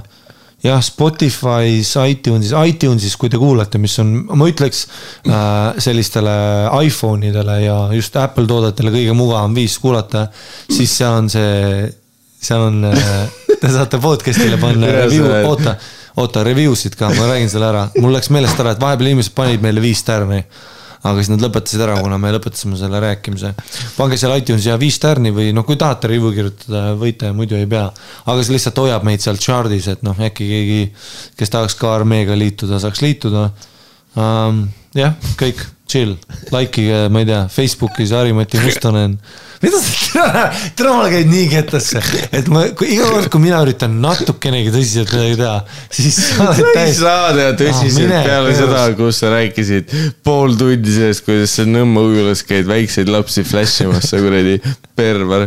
ma ei käi Nõmme ujulas. peale seda, kus ma sa ei käi Nõmme ujulas. sa ütlesid sõna-sõnalt, sa käid Nõmme ujulas väikeste poiste riistasid eksklusiivselt vaatamas. ja lihtsalt ütlesin, et kui sa oled rõivistus ja väikse poisi munn on lähedal, siis sa ei vaata seda. siis sa tunned seda in the force lihtsalt. sa lihtsalt tunned seda, lihtsalt Spidey sense hakkab tinglima, sa tunned, kui väike poiss röövistusse jalutab ja sa oled. ma tunnen väikse munni lõhnat. ja pluss see, et sa üritad tuima näoga sinna otsa panna seda, kus sa üritad olla mingi kuradi ETV tiigrihüppe IT-nurga kuradi abimees. tere, sa oskad telefonile ekraani lukku maha võtta ja siis paned otsa, ei no iPhone'i rahvas, iPhone'i rahvas, ma ütleks iOS seitse punkt kolm B peal äh, iTunes, väga hea aplikatsioon. aga on. tead muideks Aa., iTunes iPhone'i peal on nagu väikeste poiste riistad Mogula rõivistes, aga on. Need sobivad sinna. viis tähti, baby, viis tähti. Need riista, jätke review, puts. jätke review, need nokud on super. Nõmme ujula Jelp review by Harri-Mati Mustonen. Need nokud on kuradi please. saatke nukupilt Harri-Mati Mustonen, at night.